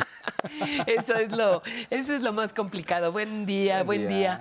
¿Por qué es tan importante que hoy te detengas a decirnos cómo prenderlo? a Ay, ver, Pati, cuéntame. porque fíjate que una de las preguntas más frecuentes del público también es... Eh, una, una sugerencia muy, muy recurrente es que me regrese y que hable desde el inicio del concepto básico del teléfono inteligente. Y cómo prender un teléfono puede ser a veces obvio, podemos obviar la situación. Sin embargo, eh, con mi experiencia, me he dado cuenta que no es así, Pati. Hay muchas personas que no saben prender el teléfono inteligente y me dicen, oye, ¿cómo lo prendo? apagarlo. Ajá. Y mucho menos apagarlo. Ujú, ujú. Entonces, es por eso que me he detenido este momento para eh, platicar cómo podemos prenderlo, cómo podemos apagarlo y además eh, para conocer la parte externa de nuestro dispositivo, que también es muy importante. Vamos a conocer la, la parte externa para identificar cuál es el botón de encendido y apagado y de esta manera poder gestionarlo. A ver, vamos Sí. viendo. Si ya está prendido, bueno, pues ya Perfecto. está prendido. Ya está prendido, Pati. Pero fíjate muy bien, eh, los, los dispositivos, eh, hace ocho días hablamos y definimos que era un teléfono inteligente y platicábamos que ya no tienen botones, que ahora son de pantalla táctil y que se manejan por medio de, de gestos, que deslizamos hacia arriba, hacia abajo, presionar con un dedo o con dos dedos. Sí. Ahora, es verdad que ya no tienen botones para poder navegar en él, los botones son virtuales. Sin embargo, en la parte física de mi dispositivo sí voy a encontrar botones. Voy a encontrar Sí. otro tipo de elementos que muchas veces no sé para qué funcionan. Entonces, vamos a ver, Pati. Mira, tenemos, de primera instancia, tenemos la pantalla de eh, nuestro dispositivo, ¿no? Sí. Tenemos la pantalla. Vamos a empezar a analizarla. En la parte superior tenemos una bocina, que es el auricular por donde escuchamos. A la derecha tenemos la cámara frontal de nuestro dispositivo. Esa cámara la utilizamos para tomar selfies. Ahora, si me voy a la parte inferior, en algunos dispositivos voy a cambiar de teléfono. En algunos dispositivos, como los equipos Android, tenemos eh, botones que son es la barra de navegación. Aquí lo vamos a ver.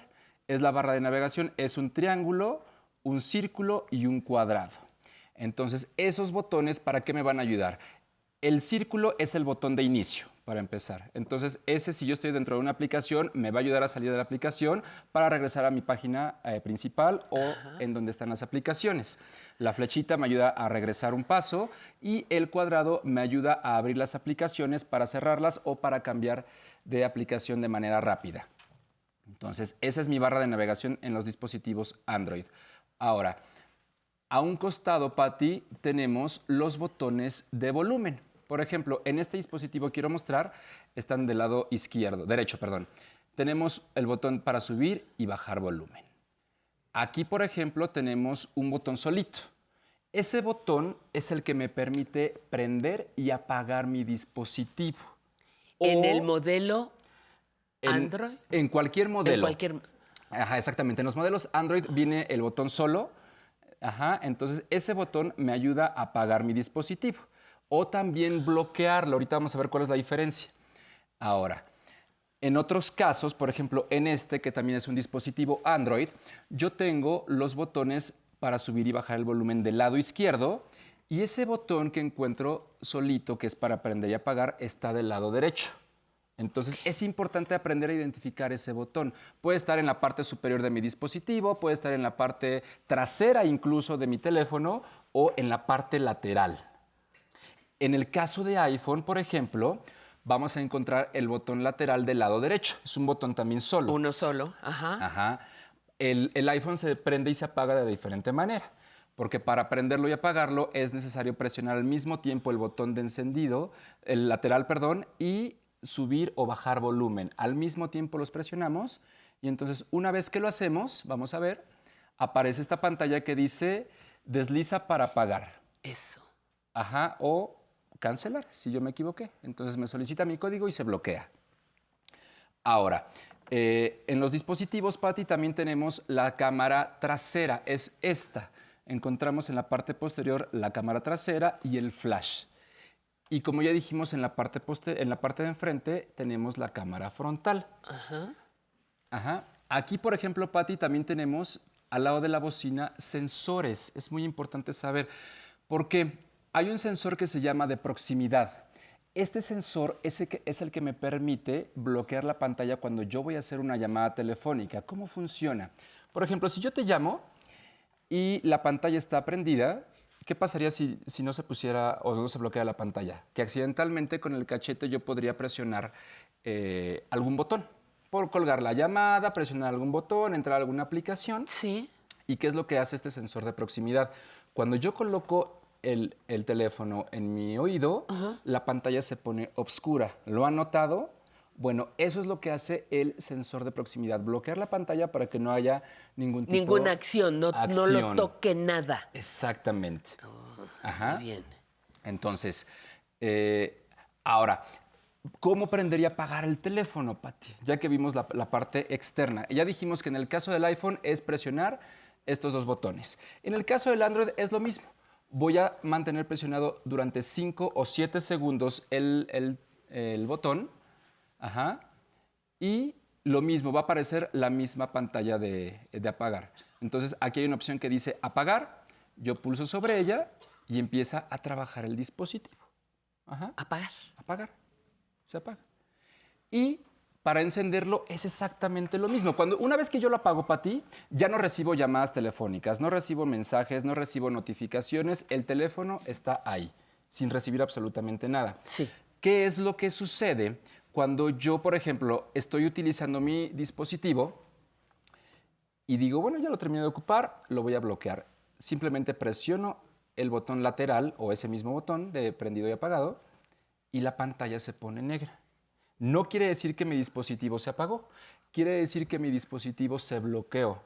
Y si yo anteriormente lo configuré con una contraseña, entonces me va a solicitar una contraseña para poder eh, ingresar al dispositivo. Entonces, cuando yo, por ejemplo, lo apago, vuelvo a presionar el botón o incluso presiono la pantalla, aparece, deslizo la pantalla hacia arriba y aparecen los números para que yo pueda ingresar eh, código. el código, efectivamente, Patti.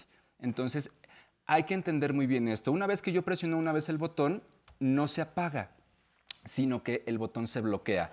Entonces, eh, perdón, el celular se bloquea y puedo seguir recibiendo llamadas, notificaciones, mensajes, puedo utilizarlo cuando yo quiera. Si yo mantengo presionado durante 5 segundos este botón, entonces me aparece la en la pantalla opciones reiniciar, apagar o qué es lo que quiero hacer o cancelar, ¿no? Entonces yo elijo qué es lo que quiero hacer, lo apago y mi dispositivo ya no va a recibir llamadas en ese momento. Entonces es muy importante aprender estas diferencias, porque como dijimos al inicio, puede ser o podemos obviarlas, darlas por hecho, sin embargo hay muchas personas que no saben prender y apagar el celular. Entonces es eh, bueno retomar algunos temas e ir paso a pasito para encauzarlos y que vayamos a la par.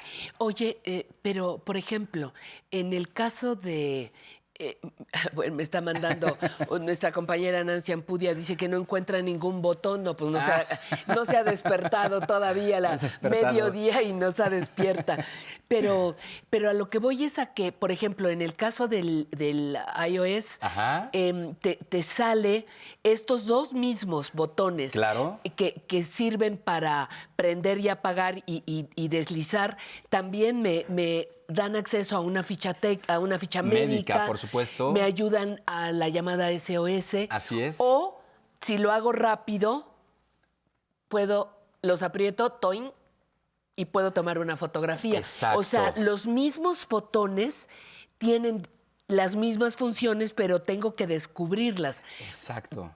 Pero, pero va más allá que prender y apagar, a eso me refiero. Así es, eh, simplemente estos botones no solamente sirven para prender y apagar, como ya dijiste, nos ayudan a tomar una captura de pantalla, aparece la ficha médica, hay otras opciones que me permiten, entonces por supuedo que sí, Y- hay y- que y su- explorarlas. Y, sucede lo mismo con uno que no sea iPhone. ¿iPhone? Sí, también tiene otras opciones también, o sea, como ¿Qué te, qué te reiniciar. aparece allí, por ejemplo? Por ejemplo, vamos a ver qué me en, aparece. en- en ese, en ese celular, en- con ese otro programa. Lo voy a ¿Qué te mostrar a la aparece? cámara. Sí. Aquí me aparece, por ejemplo, eh, agregar controles o reiniciar o apagar. Si yo lo reinicio, por ejemplo, el dispositivo, deslizo hacia arriba y esto me ayuda, por ejemplo, hay veces que se traba el celular, que no funciona la pantalla, entonces reiniciarlo me ayuda a empezar desde cero para que el sistema otra vez arranque. Ajá. En el caso de iPhone, por ejemplo, me gustaría hacer esta pequeña acotación. Lo mismo, hay veces que la pantalla se traba y no funciona, no lo puedes apagar, no puedes hacer nada. Entonces, ¿cómo reiniciamos un iPhone? Muy sencillo, vamos a presionar el botón de subir el volumen, bajar el volumen y el lateral es subir, bajar, lateral, lo mantenemos presionado y de esta manera se va a reiniciar el dispositivo. Ojo, subir, bajar volumen y botón lateral. Y lo mantenemos unos segunditos presionados. De esta manera se reinicia el dispositivo cuando se traba la pantalla, Pati. Ahorita que, lo es- mencionas. que, eso es, que eso es muy bueno. Me encanta que le dedicas cuántas horas diarias. Como seis, más o menos. Como seis horas, sí. Nosotros en 15 minutos quieres todo resuelto. Muchas gracias, Alan.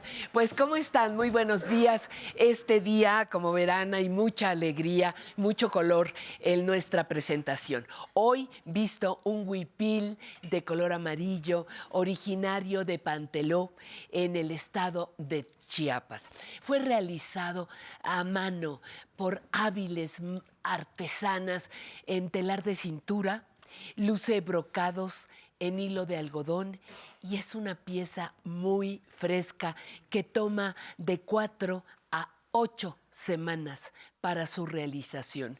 Lo acompaña un dije de mariposa que una vez terminado, una vez que termina el ciclo de vida de la mariposa, es encapsulada en resina y engarzada en plata ley 925 por Remigio Rodríguez platero y artesano guerrerense. Así que el día de hoy tenemos a Chiapas y tenemos a Guerrero. Le damos la bienvenida a Colectivo Malacate y a Pedacitos de Origen por integrarse a nuestro equipo, fa- facilitándonos estas hermosas piezas. Síganlos en redes y también sigan bailando aquí en Aprender a Envejecer. Maestro, por favor, a bailar, a bailar, pásenle.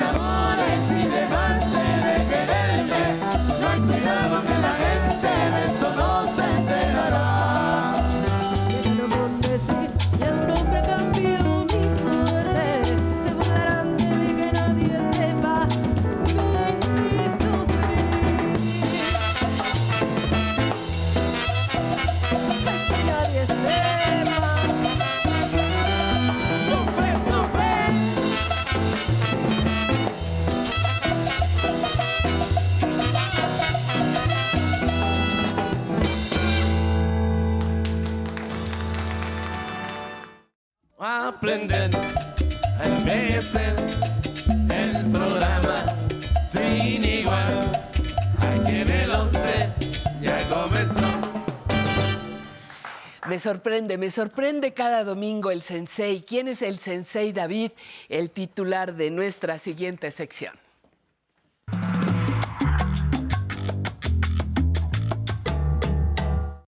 Ay, sensei, ¿cuántos dance tenías? ¿Eras qué? ¿Cinta negra? En varios. Cinta tricolor, todo, todos colores. Y luego los dance, ¿cuántos tenías? Como 30, creo. Como 30. Yo Entre creo que vas como en 15 ya. Ya soy Después cinta- del paso de bailarín, te soy- los van quitando. Dicen que ya soy cinta arcoíris. Y eres cinta- Muy bien, lo celebro. Lo celebro porque eso te da mucha felicidad. Y a nosotros también verte De contento. ¿Qué aquí. tenemos hoy? ¿Qué tenemos hoy? Ejercicios para fortalecer nuestras rodillas. Importantísimo. Así es. Nos han ayudado tantos años y dice uno, ya me rechinan, pues apenas, ¿no? Sí, hoy vamos a tener ejercicios especiales con pelota. Pues adelante, me quito para que disfrutes Gracias. de tu espacio. Gracias, Sensei. Hoy nos acompaña José Luis. José Luis, mucho gusto, José Luis. Bienvenido. Bien, sensei. Vamos a estar sentaditos. José Luis, tú me vas a ayudar. Vamos a hacer ejercicios que le llamamos nosotros ejercicios de descarga. Ejercicio de descarga quiere decir que no vamos a soportar nuestro peso. Los ejercicios de rodilla casi siempre hacemos los mismos con nuestro peso y, y siempre haciendo flexiones y así. Ahora vamos a hacer una clase especial de descarga, se le llama sin peso. Vamos a conseguir una pelotita, pero ya sé que me dicen, Sensei, en mi casa no tengo pelota ni nada, entonces para que no haya pretextos vamos a coger un cojín, agarrar un cojín de la sala o una toallita y la vamos a doblar.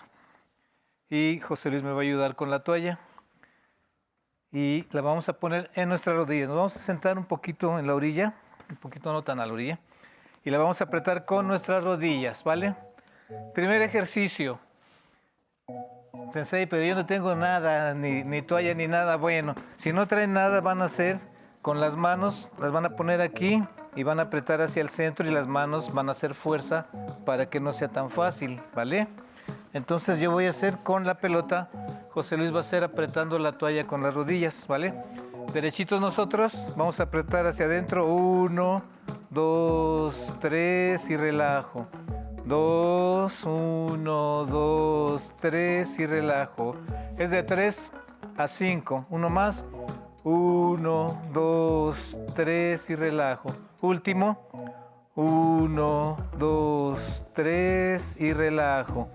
Nos vamos aquí como estamos.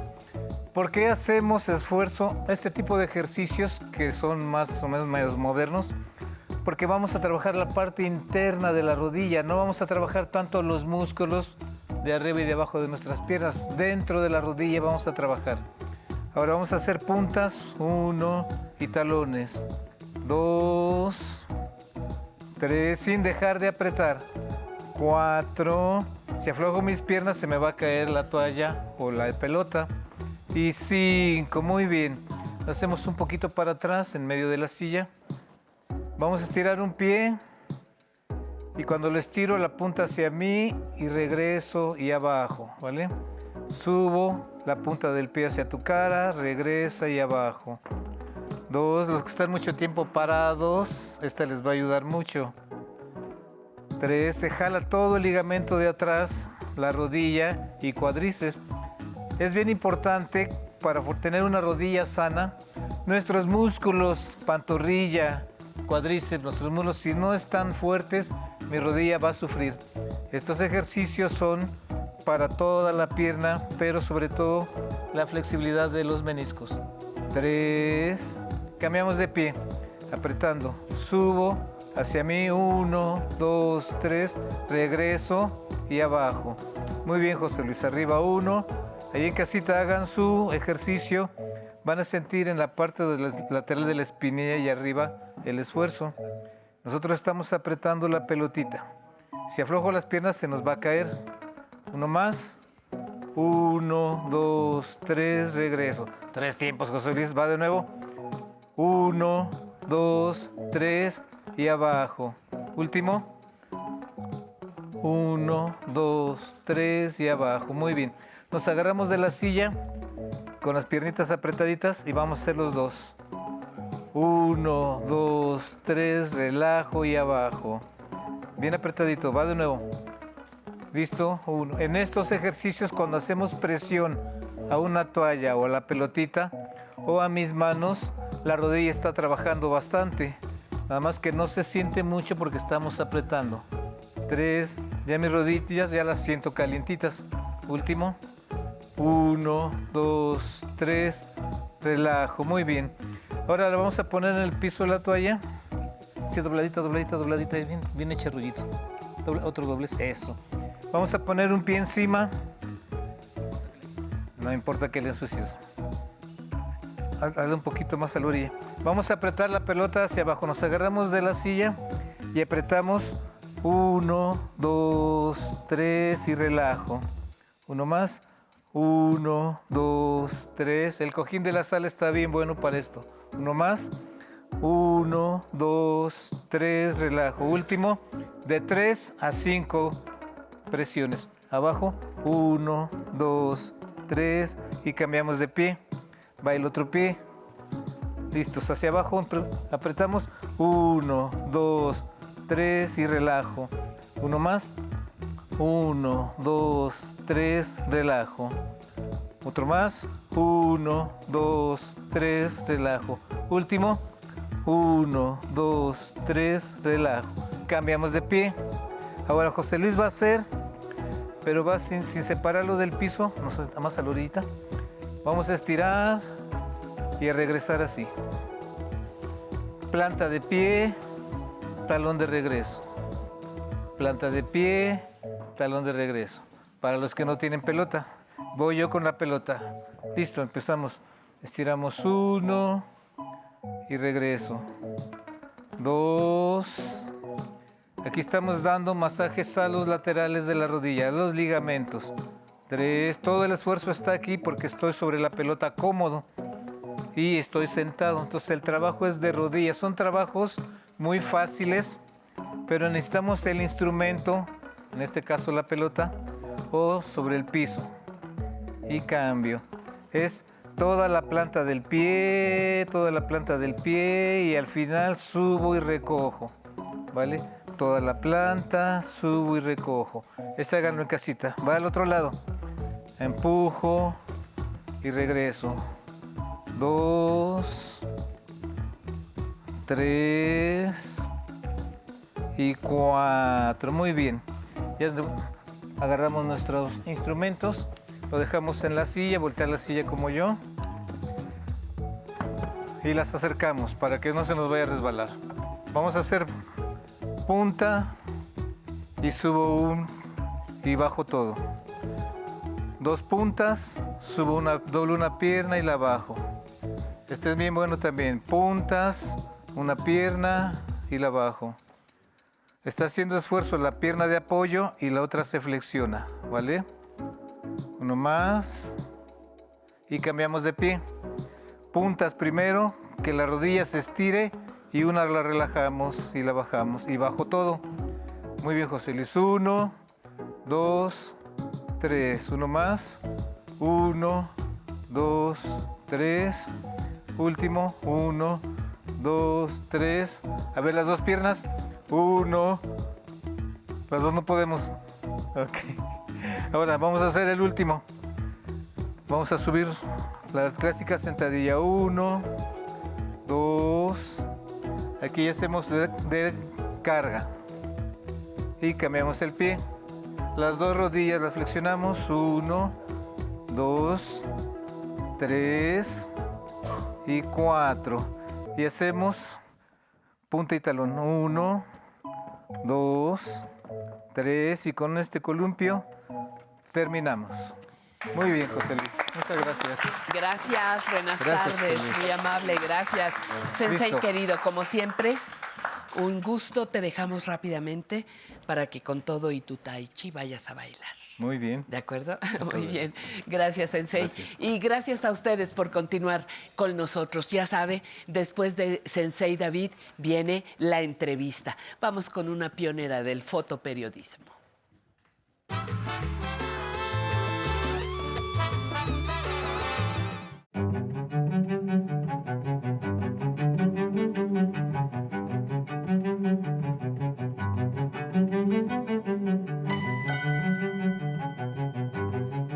García es un nombre que ha hecho historia en la fotografía de nuestro país.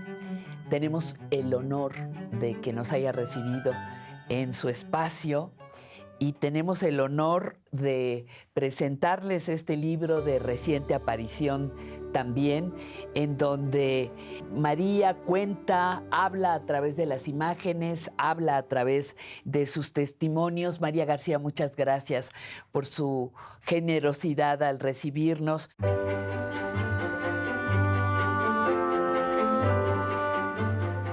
¿Cómo se siente hoy que aparece su más reciente publicación, María García, Esta soy yo? Pues me, me siento un poco rara porque estaba yo acostumbrada a sacar para que se vieran las gentes, pero no sentirme yo en primer, en primer término.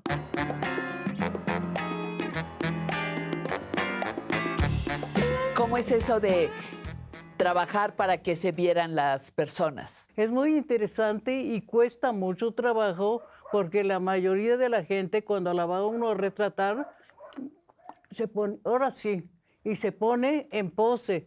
Y entonces yo les quitaba la pose preguntándole, o- como me gusta mucho leer eh, de cosas de los libros, les empezaba a preguntar otra cosa y ya se olvidaban y se, se ponía la gente normal y entonces era pa- cuando yo empezaba a tomar mis fotos. ¿Cómo elige a la fotografía como forma de expresión? He sido muy curiosa, he aprendido muchas cosas. Aprendí enfermería, aprendí costura, aprendí muchas cosas. Me gusta siempre investigar lo nuevo y hacerlo. ¿Y así llegó a la fotografía? No, a la fotografía pues estaba yo casada con Héctor y lo veía yo en el cuarto oscuro revelar, trabajar y todo eso. Y entonces dije yo, ¿y por qué no puedo hacer eso yo? ¿Cuándo se sintió realmente fotógrafa? Digo, cuando empecé a ver, primero hacía fotos y este, salían con el sello de Héctor. Y luego me empieza a decir la gente, oye, si Héctor no está y este, por, esas fotos no son de él, ¿de quién son? Y entonces, son mías. Pues, ponle- entonces ya puse mi, puse mi sello y seguí, seguí tomando este, que hablaban y no había ningún fotógrafo que teníamos en la agencia. Entonces, por Elena Poniatowska, este, que fue un día y Héctor le hacía las fotos y digo, pues no, no está, agarra la cámara y vámonos. No, pero sí, sí, sí puedes. Y entonces tengo como cu- 400 o no sé cuántas entrevistas de Elena con fotos mías. Y ya empecé, ya empecé a andar por todos lados y fui freelance, trabajaba con todos y con ninguno, trabajé en la universidad, trabajé muchos años en la Casa del Lago, trabajé con López Dóriga, no sé cómo llegué con él, pero llegué a trabajar bastante tiempo, trabajé en muchas revistas extranjeras, entonces ninguna tenía ninguna foto de un fotógrafo mexicano y ahí sacaron una foto mía que les gustó mucho y sacaron esa foto en primera plana. Entonces sí empezaron a salir mucho, mucho mis fotos y, y ya arriba y adelante, ¿no? El presidente López Mateos fue el que le dijo que usted podía, cuéntenos esa anécdota. Ah, no, que usted que estaba yo en presidencia y los fotógrafos, cuando iba yo, porque había que estar poniendo así la, la cámara y a tomar mi foto, se paraban enfrente y ya no podía tomar la foto. Y así se, se me, o me empujaban y ya no podía tomar la foto. Entonces este, fui más cerca y a retratarle al presidente. Y entonces tira la mano y me saluda. Y si usted no tiene que pedirle permiso a nadie, usted tome sus fotos, trae su cámara, es fotógrafa, tome sus fotos. Y yo muriéndome de vergüenza porque me estaba diciendo eso. Y entonces, desde entonces, ya no me molestaban. cuénteme cuándo empezó a gustarle hacer desnudo femenino. Mira, yo tenía fotos de teatro. de cosas que te así, con poca ropa y todo. Entonces empecé a decirle en esa época eh, con donde trabajaba y todo, todas las amigas me dijeron, retrátame a mí, retrátame a mí, retrátame a mí. Y entonces todas las fotos salieron diferentes a la mirada del, del hombre y todas gustaron mucho y entonces se hizo el libro, sacaron como cuatro o cinco fotos de mujeres mías y entonces ya empecé a ser más desnudo.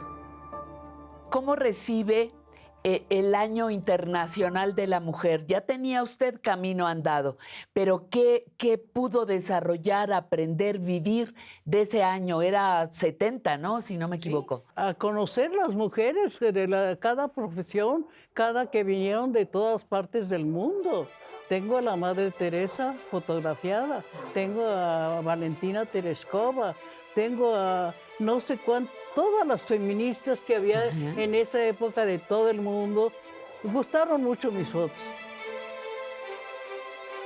Hay muchas fotos también de mujeres que, que hicieron con, con todos los oficios. Tengo, de, tengo a las mujeres, primeras mujeres policías, tengo a las, prime- a las trabajadoras en el campo, en todo. Tengo retratadas a, a las mujeres en todos los trabajos. Su trabajo que la, la hizo muy reconocida eh, durante el movimiento estudiantil del 68. ¿Qué recuerda de, de esos momentos? Pues eh, recuerdo las, las marchas, las, eh, toda la gente que iba y todos los estudiantes que andaban, lo que organizaban, todo se empezó a organizar ahí en la Ciudadela. Y yo tenía la oficina en Bucareli, Morelos, frente al Café Habana. Ahí entonces por eso empecé a ver muchas cosas desde ahí y ya después me salía a tomar las fotos. Tenemos aquí un libro que se llama Marigrafías. ¿Qué nos puede comentar de, de este trabajo? Ah, de este, después de hacer como 200 fotos o no sé qué cosa, tenía ahí los químicos y todo, entonces dije, ¿qué se puede hacer con esto, no? Y este, empecé con mi, con mi cabello, empecé así a hacer este, a hacer cosas y a jugar, a hacer figuras, a hacer todo. Con- empecé con mis manos, empecé con papeles, empecé con película. ¿Este es un trabajo básicamente de laboratorio? Totalmente de laboratorio, de químicos y, y papel. Y objetos que a uno le gusten. Y empezaron a salir cosas muy bonitas, muy bonitas, que ahora alguien vino, las vio, se las llevó a Europa y vendieron en 50 mil pesos una foto mía de una marigrafía. La fundación, ¿cuál es el papel que cumple la fundación? Bueno, la fundación la hice cuando Héctor se enfermó. Estuvo bastante tiempo en el hospital y todo. Y dije, se va a morir, de aburrimiento. Entonces eh, se vendía esa casa de ahí de donde la compré. Y entonces la compré, hice, hice la, puse exposiciones, puse todo para que Héctor disfrutara. Y entonces ya este, él estaba aquí y hacía yo, hice la galería para tener exposiciones y todo eventos y que él fuera a disfrutar.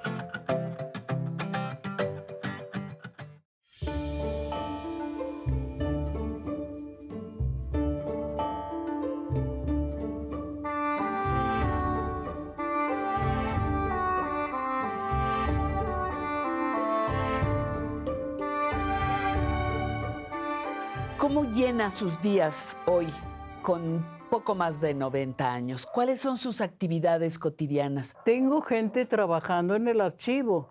Vienen y me dicen, quieren tales y tales fotos. Entonces ya trabajo un rato con ellos, les digo qué hacer, reviso lo que, me, lo que hablan en la fundación. A veces hago mi comida, a veces la encargo, porque me gusta cocinar. Yo te sé cocinar chino, japonés, árabe, todo. Me gusta mucho cocinar y todo sé, este, todo sé hacer. ¿Qué le falta retratar? He tomado casi de todo, de todas fotos. He tomado casi. Y como he viajado bastante, tengo muchas fotos de muchos lados. Siempre traigo la cámara y me gusta tomar fotos. Pues mira, con Héctor el primer viaje fue un año en Europa. Recorrimos toda Europa y Medio Oriente. Estuve donde nació Cristo, donde lo crucificaron, donde murió, donde todo estuve en eso. Estuve en el desierto.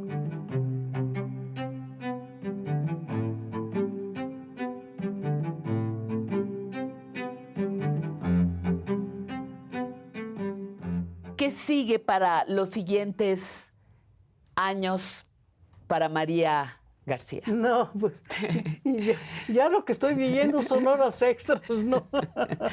No, pero ¿qué, qué? Es, una, es una maravilla poder, este, poder estar disfrutando todo, viendo los noticieros, haciendo mis dibujos, leyendo. Me gusta mucho leer. Siempre me ha gustado estar leyendo. Hay mucho que hacer, si quieres. ¿Cómo vive esta etapa de su vejez? ¿Cómo los años le estorban, le cansan, le han enseñado? ¿Cómo se siente en este momento? No me siento mal.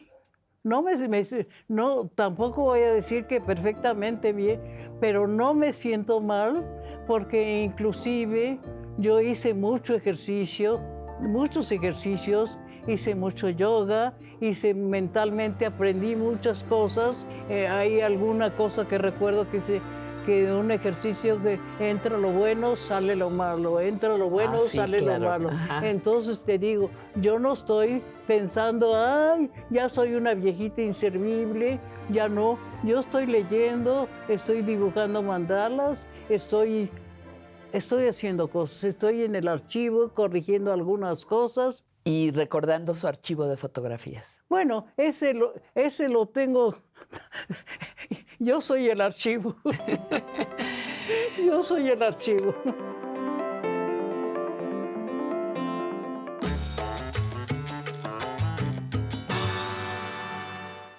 Aprender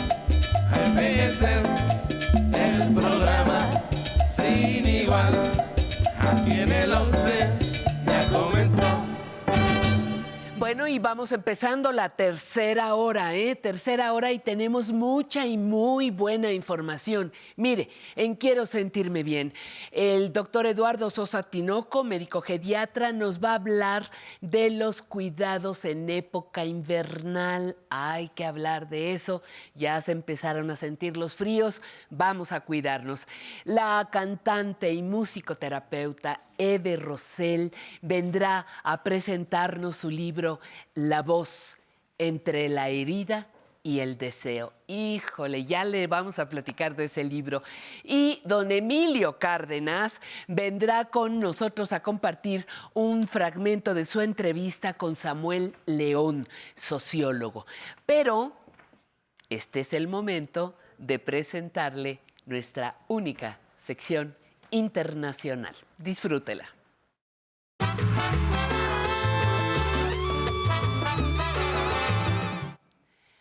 Disfrútela porque yo la disfruto muchísimo también. Mire, la mujer que hoy le vamos a presentar en el Muro de la Fama abrió camino para las mujeres guionistas y las mujeres cineastas. Se enfrentó a la censura, se atrevió a hablar de los temas innombrables y lo mejor, las dejó en celuloide. Ella es nada menos que la señora Liliana Cavani. Liliana Cavani nació en Italia en 1933. Se graduó en literatura y filología y también en el Centro Experimental de Cinematografía.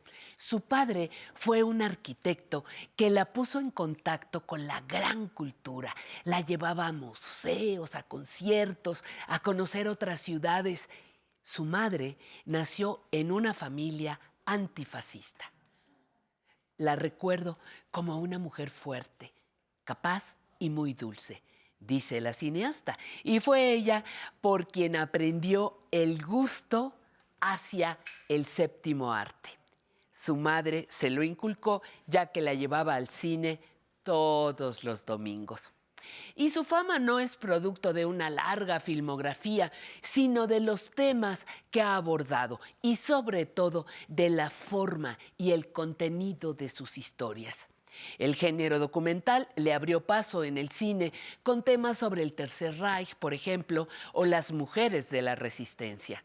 Su primer largometraje fue Francisco de Asís en 1966. Después vinieron Galileo en 69, que provocó varias incomodidades en el mundo eclesiástico.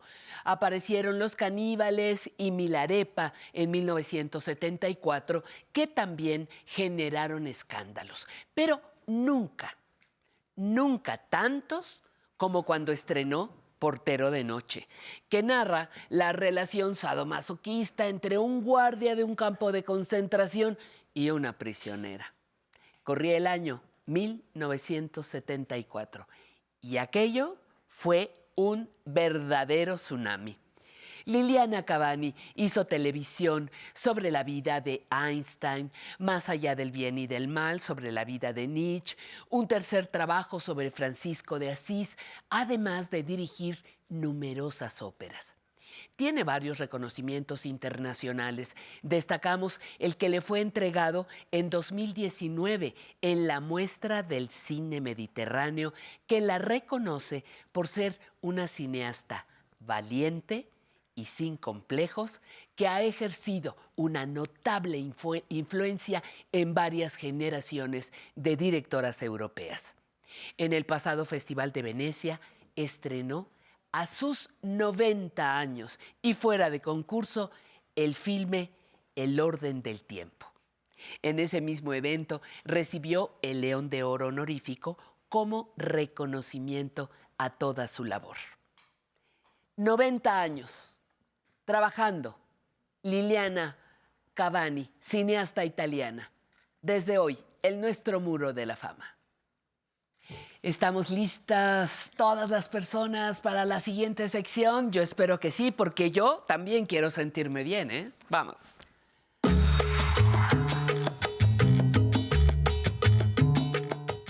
Y claro que podemos hacer muchas cosas para sentirnos bien. Por eso invitamos a el doctor Eduardo Sosa Tinoco, director de enseñanza y divulgación en el Instituto Nacional de Geriatría de la Secretaría de Salud, por supuesto. Y como tema tenemos cómo protegernos las personas adultas mayores del frío. En esta época de bajas temperaturas, de brindis y salidas y bailes y todo lo que quieras, pero ¿cómo nos protegemos? Es muy simple y muy fácil de contestar, doctor, ¿o no? En parte sí. eh, Y en parte es no. hacerlo. ah, pequeño detalle. Pero muy bien, a ver, ¿qué pasa con las bajas temperaturas en nuestro cuerpo? Pues si tomamos en cuenta los cambios que presenta el cuerpo por el envejecimiento, por Sí. ejemplo, la disminución del grosor de la piel, la disminución de la cantidad de agua que tenemos en el cuerpo, eso pues genera que las personas mayores sean más propensas a, a caer en hipotermia, es decir, una baja temperatura del cuerpo, eh, también a que se puedan deshidratar con más facilidad. Aunque Y- no haga calor. Así es. ¿Me puedo deshidratar en invierno? Ah, caramba, eso sí no me la sabía, doctor. Ajá. Sí, entonces se vuelve pues muy importante el tener una buena hidratación, el alimentarse pues sanamente, Correctamente. frutas, verduras para tener todos los nutrimentos para que el sistema inmunitario también funcione lo mejor posible y nos pueda defender de, de infecciones. A ver, dijiste que nuestra piel disminuye de grosor, de espesor, y que algo del agua dijiste, algo Sí, la cantidad de agua en el cuerpo en también. el... disminuye. Ajá, a ver, ¿qué- ¿en qué me afecta que mi piel se hace más delgadita? Eh, pues se puede eh, resecar con más facilidad en tiempos de frío, sobre todo si es frío seco, y se vuelve muy importante el mantener la piel hidratada, ¿no? Poner Y, crema. ajá, y, y si es más delgadita, a mí me daría la sensación de que me va a dar más frío. ¿Es posible o no? Puede ser Sin embargo, también con el envejecimiento la percepción de la temperatura disminuye eh, en la vejez. Ah, ¿cómo es y eso? entonces eh, algunas personas, no podemos generalizar, Ajá. ya no sienten tanto el frío como a otras edades. Entonces, por eso el Ah. también vestirse en capas, eh, porque quizá no se den cuenta de tan, qué tanto frío hace en el exterior, eh, pues es importante, ¿no? El tener una adecuada vestimenta. ¿Qué cosa me dices? Yo debo estar rejuveneciendo porque sigo sintiendo mucho frío. y yo sí siento, yo sí siento el frío. Y luego el agua, ¿qué hace el agua en mi cuerpo? ¿Por qué es importante estar en invierno bien eh, hidratados? Pues que el agua es un componente esencial ¿no? para todas las funciones del cuerpo, para que el metabolismo funcione, para que el sistema de defensas funcione, para que los riñones, el hígado, Ajá, ajá. el corazón. Y entonces la hidratación es importante durante todo, la, todo el año, pero en el frío también porque puede representar un estrés para el cuerpo, ¿no? someterse a, a temperaturas bajas. Y el agua es necesaria para que le- el cuerpo funcione de, pues, de la mejor manera. Ajá. Eh, ayuda como a equilibrar, digamos, un poquito la, la temperatura del cuerpo. Eh, el otro punto que, que marcas, eh, que hay que vestirse, ¿cómo dijiste? En capas. En es- capas, yo dije como cebollitas, ajá, o como el Pues, cachofas, al- ajá. Algo así. Eh, pues eso es porque el tener varias eh, vestimentas nos permite adaptarnos a los cambios de la temperatura, porque generalmente las temperaturas más bajas son en la madrugada, pero conforme va pues, saliendo el sol, luego aumenta la temperatura y después Sí. caemos eh, en el otro extremo, ¿no? que aumentan demasiado las temperaturas si estamos demasiado abrigados. Entonces, al estar vestidos en capas podemos irnos retirando el abrigo, el suéter, la bufanda, y Ujú. eso nos ayuda a amortiguar estos cambios de temperatura. Cuando, cuando eres pequeño, te dicen o te das cuenta que te cuidan mucho el cuello, eh, tápate el pecho, ¿no? La- las abuelas, la mamá, tápate el pecho, la espalda, cabeza. la cabeza, los pies. ¿Que eso sigue operando en nuestra adultez mayor? Sí, por supuesto. Eh, las extremidades, como las manos, los pies, las piernas, los antebrazos, eh, son propensos a enfriarse con mayor facilidad eh, cuando hay bajas temperaturas, porque la circulación también está disminuida ¿no? en general en la vejez. Y cubrir la cabeza es importante porque a, a la cabeza le llega casi la cuarta parte de toda la sangre que tenemos en el cuerpo. Entonces, ayuda a conservar la temperatura. Si traemos un gorro, traemos sombrero, eh, ayuda a mantener la- la temperatura corporal. Te, te- te va, y, y esta parte de cubrirte zonas específicas funciona también? contribuye, eh, nuevamente pues tenemos en los pulmones y el corazón, ¿no? En el, en el pecho. Entonces, tener bien abrigadas estas partes del cuerpo pues es importante. Oye, y la alimentación la mencionaste. Eh, hay personas que usan, te dicen, este, ya viene el invierno, y entonces ahí van a dobletear o tripletear la- el consumo de vitamina C, por ejemplo.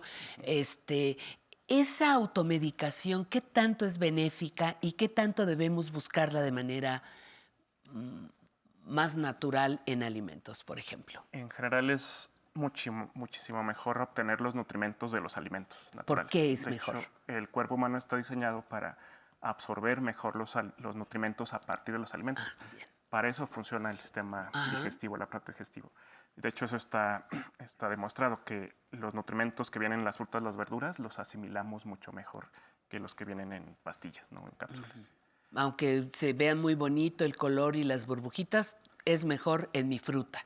Y por otro lado, también es importante aclarar que para que las vitaminas funcionen y tengan sus efectos benéficos, eh, que estemos bien alimentados es fundamental, porque en términos generales las vitaminas lo que hacen es que podamos aprovechar los demás nutrimentos de los alimentos, que los podamos asimilar, que nos ayuden al, buen funcionamiento de todos los aparatos sistemas del cuerpo humano.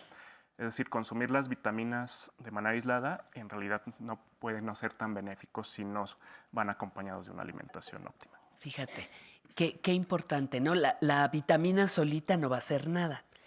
Hay, hay otro tema que yo creo que merece un programa especial, pero aprovechando que estás aquí, eh, ¿qué pasa con nuestro sistema inmunológico en varias áreas? Uno, en un estado de salud, vamos a decir, ¿cómo es el, el sistema inmunológico de la persona mayor? En caso de enfermedad, alguna X, la que sea, si su tiempo de recuperación es mayor. ¿Y qué pasa? ¿Qué podemos hacer tercero para mantenerlo en forma lo mejor posible? Pero dime qué nos pasa cuando envejecemos. Bien, el sistema inmunitario, eh, a grandes rasgos, podemos decir que tiene dos grandes funciones. Una tiene que ver con, con células de defensa, que podrían ser los glóbulos blancos, por ejemplo, y también con anticuerpos. Entonces, para que estas células y estos anticuerpos se puedan producir de manera óptima y nos puedan defender eh, de infecciones y de, otras, de otros problemas de salud, eh, el estado nutricional es fundamental, la actividad física, el dormir de manera suficiente o con alta calidad. Y lo que sucede conforme pues, envejecemos es que este sistema va, va disminuyendo su funcionamiento. Eh, la capacidad de producir anticuerpos es menor a edades avanzadas que, en la adultez.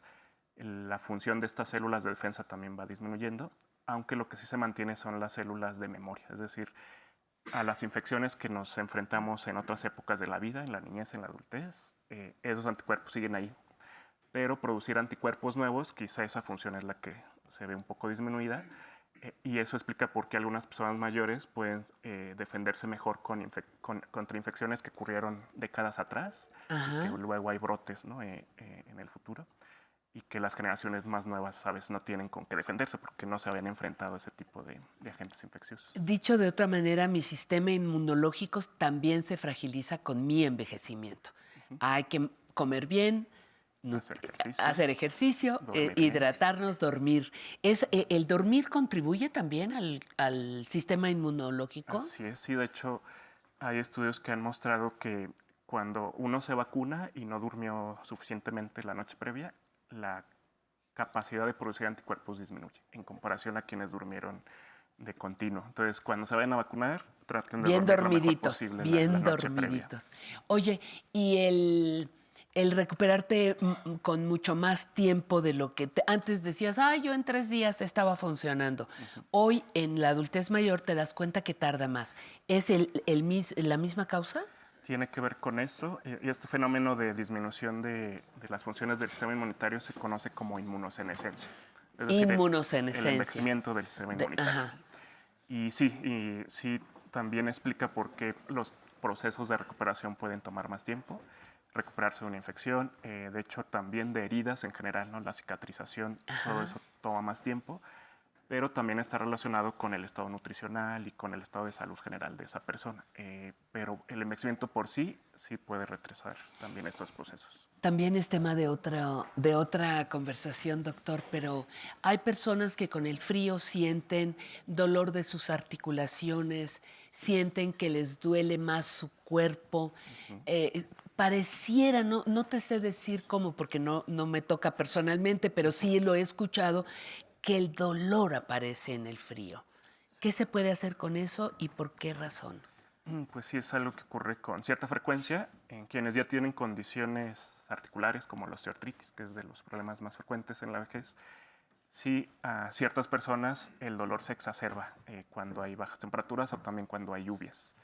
Eh, y ahí pues protegerse de estos cambios de temperatura eh, puede ayudar a- a, minimizar eh, pues estos cambios de- en el dolor y pues que estén recibiendo un tratamiento óptimo ¿no? para el control del dolor, eh, pues la- los- las intervenciones de fisioterapia, en fin, todo eso puede ayudar a, a que estos episodios no se exacerben.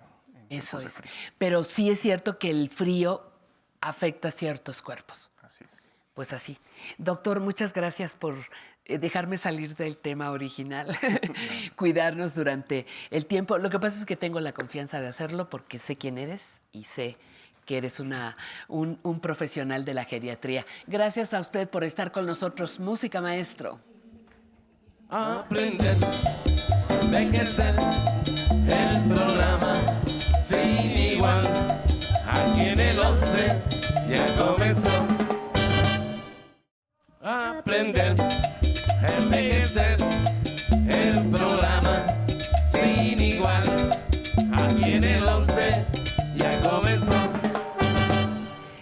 Teléfono para que se comunique con nosotros 55 51 66 4000. Correo electrónico para que nos escriba público arroba aprenderenvejecer.tv.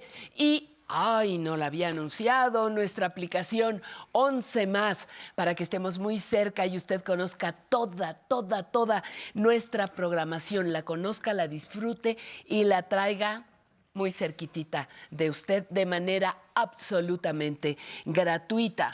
Tengo por aquí la llamada de Susana Ursúa de Zumpango. Muchísimas gracias. Turnamos su, su llamada. Un saludo especial para Alan Calvo de Rosa María Alcántara Castro, Araceli Calzada Valencia. Muchas gracias por estar eh, sintonizando con nosotros. Georgina Ramírez Valenzuela, muy agradecida que nos acompañe. Eh, Socorro Yo le aviso a nuestra queridísima Andrea y se va a comunicar con usted para que venga a bailar a nuestro programa. Erlinda Vargas, muchas gracias por estar con nosotros. Olga Serna, eh, también muy gentil, nos llama de la Ciudad de México. María Esther Gómez Espinosa, en Cuernavaca, Morelos, deseo que haga menos frío. Allá siempre, por, es- por algo le dicen la ciudad de la eterna primavera, aunque con el cambio climático vaya usted a saber. Lucy Alcántara de Nezahualcóyotl también está con una pregunta pendiente. Pasamos a Nancy Rivero toda esta información y sobre sus preguntas se van construyendo nuestros temas. María Jiménez, gracias por estar aquí con nosotros. Anónima, pues Anónima, saludos. Víctor Piña, Marta Córdoba Ruiz, está también con nosotros Reina Rivas. Eh, Pablo Quintana García, Guadalupe Estrada Ábalos desde Phoenix, Arizona. Qué gusto que nuestro programa llegue hasta allá. Camilo Santiago de Ciudad de México. Y ahora les invito con mucho gusto a poner mucha atención a nuestra siguiente sección.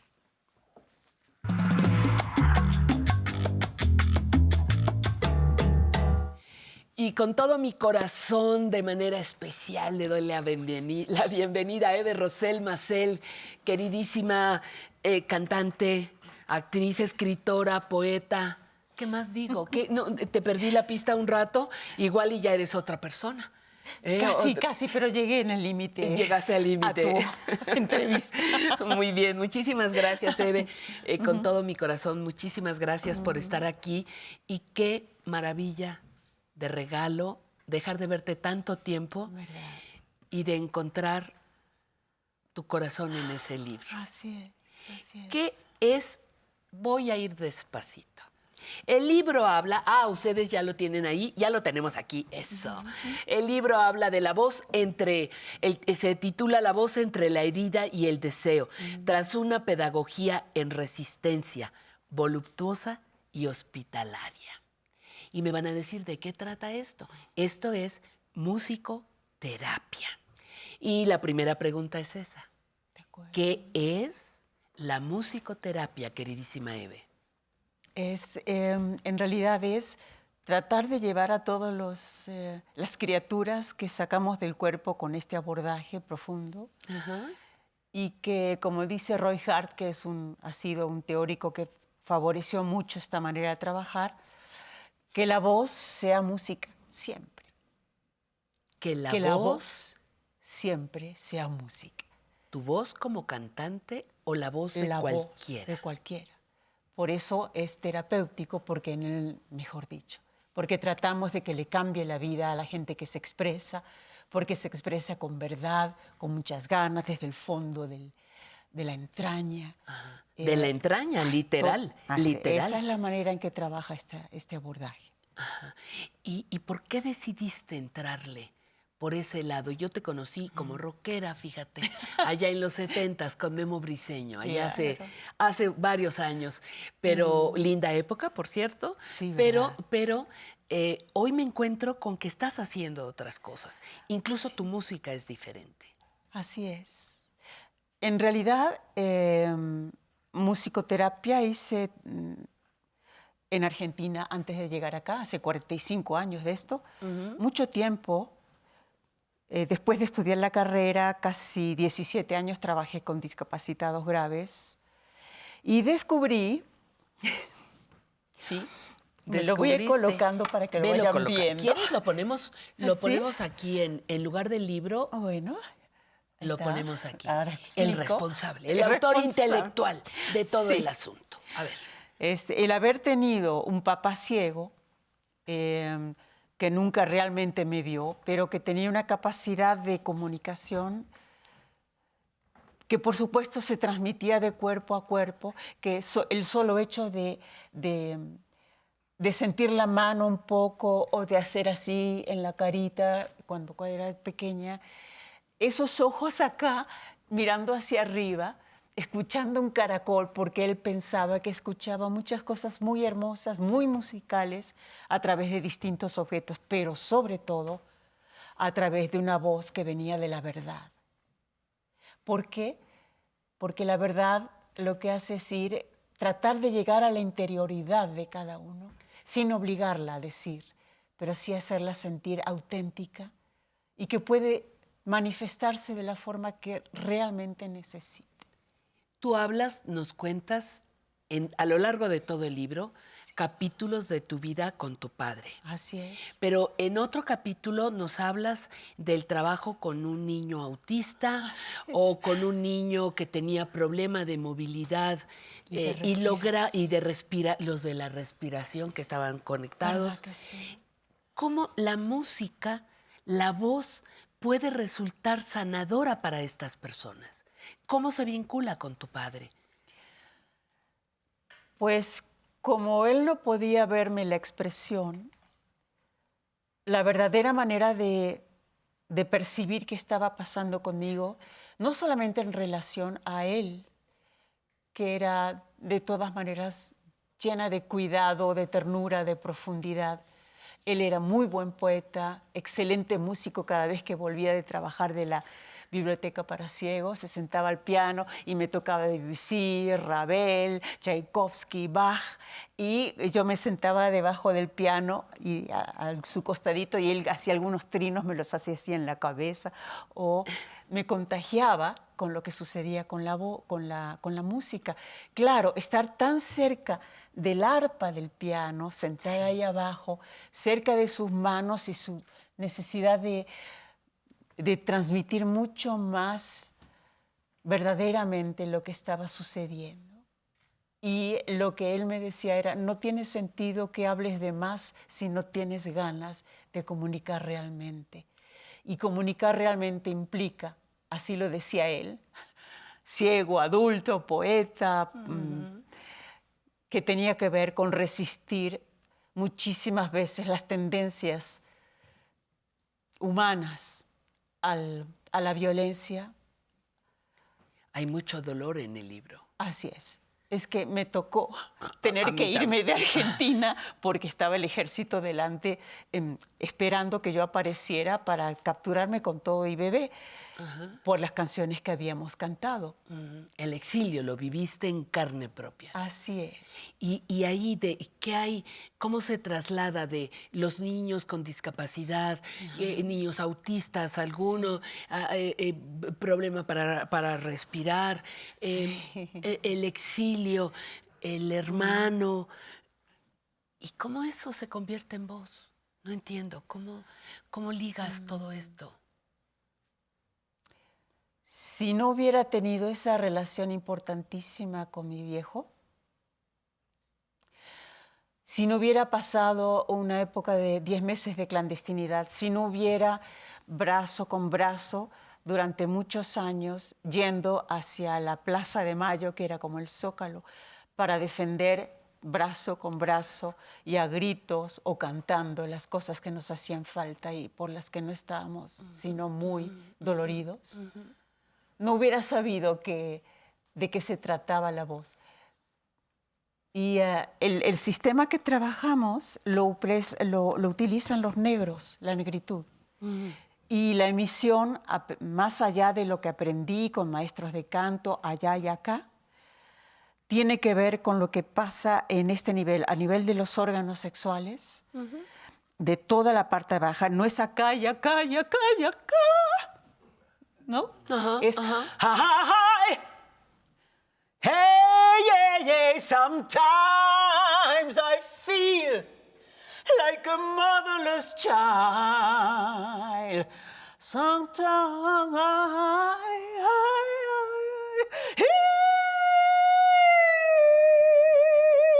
I, ay, ay, lo que vuelve el canto algo como animal, La negritud hace eso y nunca se fija si está cantando bellamente, espectacularmente, sino qué está pasando.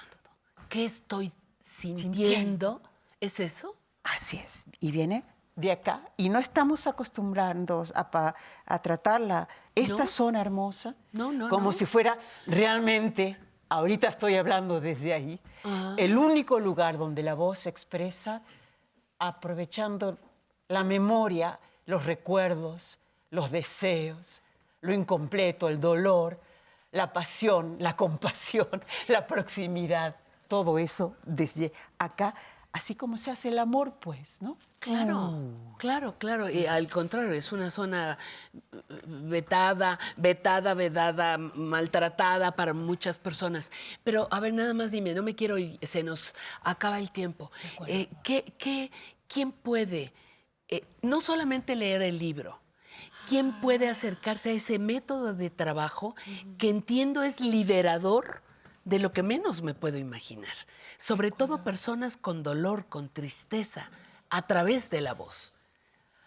Yo creo que sí. Bueno, como está lleno de anécdotas, como viste. De anécdotas, de poemas, de dolor, de gusto. No hace falta que sepan cuál es la técnica, hace falta que entiendan que se tienen que animar a amar la palabra, la expresión, la mirada, la percepción, la tierra, el contacto con la Pachamama.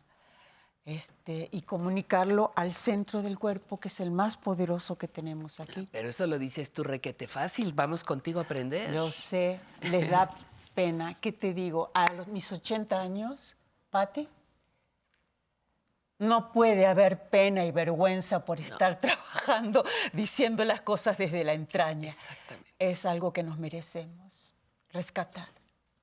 Entonces, tal vez, tal vez con el libro pueda dar seminarios generales donde pueda hablar de esta manera de ubicarse. O en la quien, o comunicación. quien lea tu libro diga, yo quiero trabajar con Eve Rosell.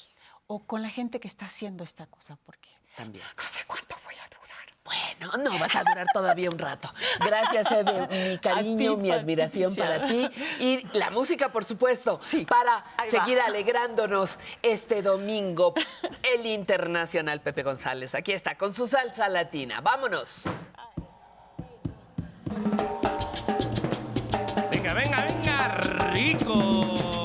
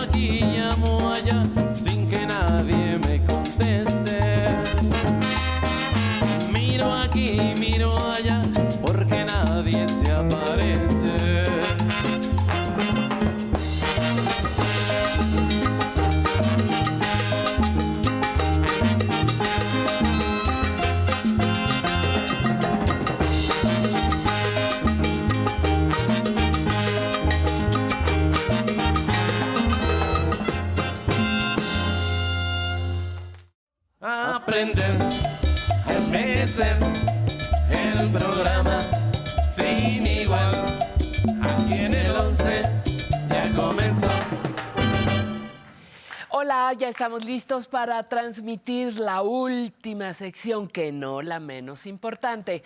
Recuerdos vivos con Emilio.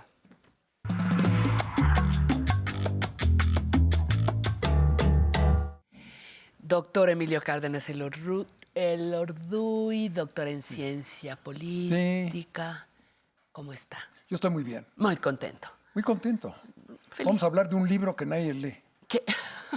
Bueno, sí, son los abogados. Ay, ay, La ay. Constitución, fíjate. ¿Cuál? Ay, la, de, la- la de Venustiano Carranza. La consti... ¿Por qué no se lee?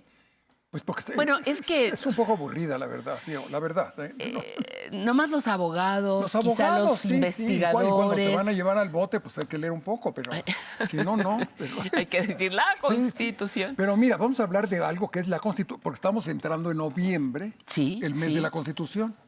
Y bueno, la Constitución mexicana es una cosa excepcional, ¿eh? ¿Por qué? Popular. Por, por- mira, América Latina no tuvo una independencia hecha por curas religiosos. No tuvo una guerra de reforma, separaron la iglesia y el Estado. Ni una revolución popular como la nuestra. No lo conoció Argentina, ni Brasil, ni Chile, pero una- nada. ¿eh? Esas tres revoluciones nos hacen únicos. Pero descubrí yo tardíamente, en una conferencia de un maestro, el abuelito de Silva Herzog, que habló de la complejidad de nuestra constitución. Y están, claro, los hombres del pueblo, Zapata y Villa, ¿no? Pero la constitución, fíjate que la inician dos eh, gentes muy ricas. Madero, su abuelo era gobernador porfirista.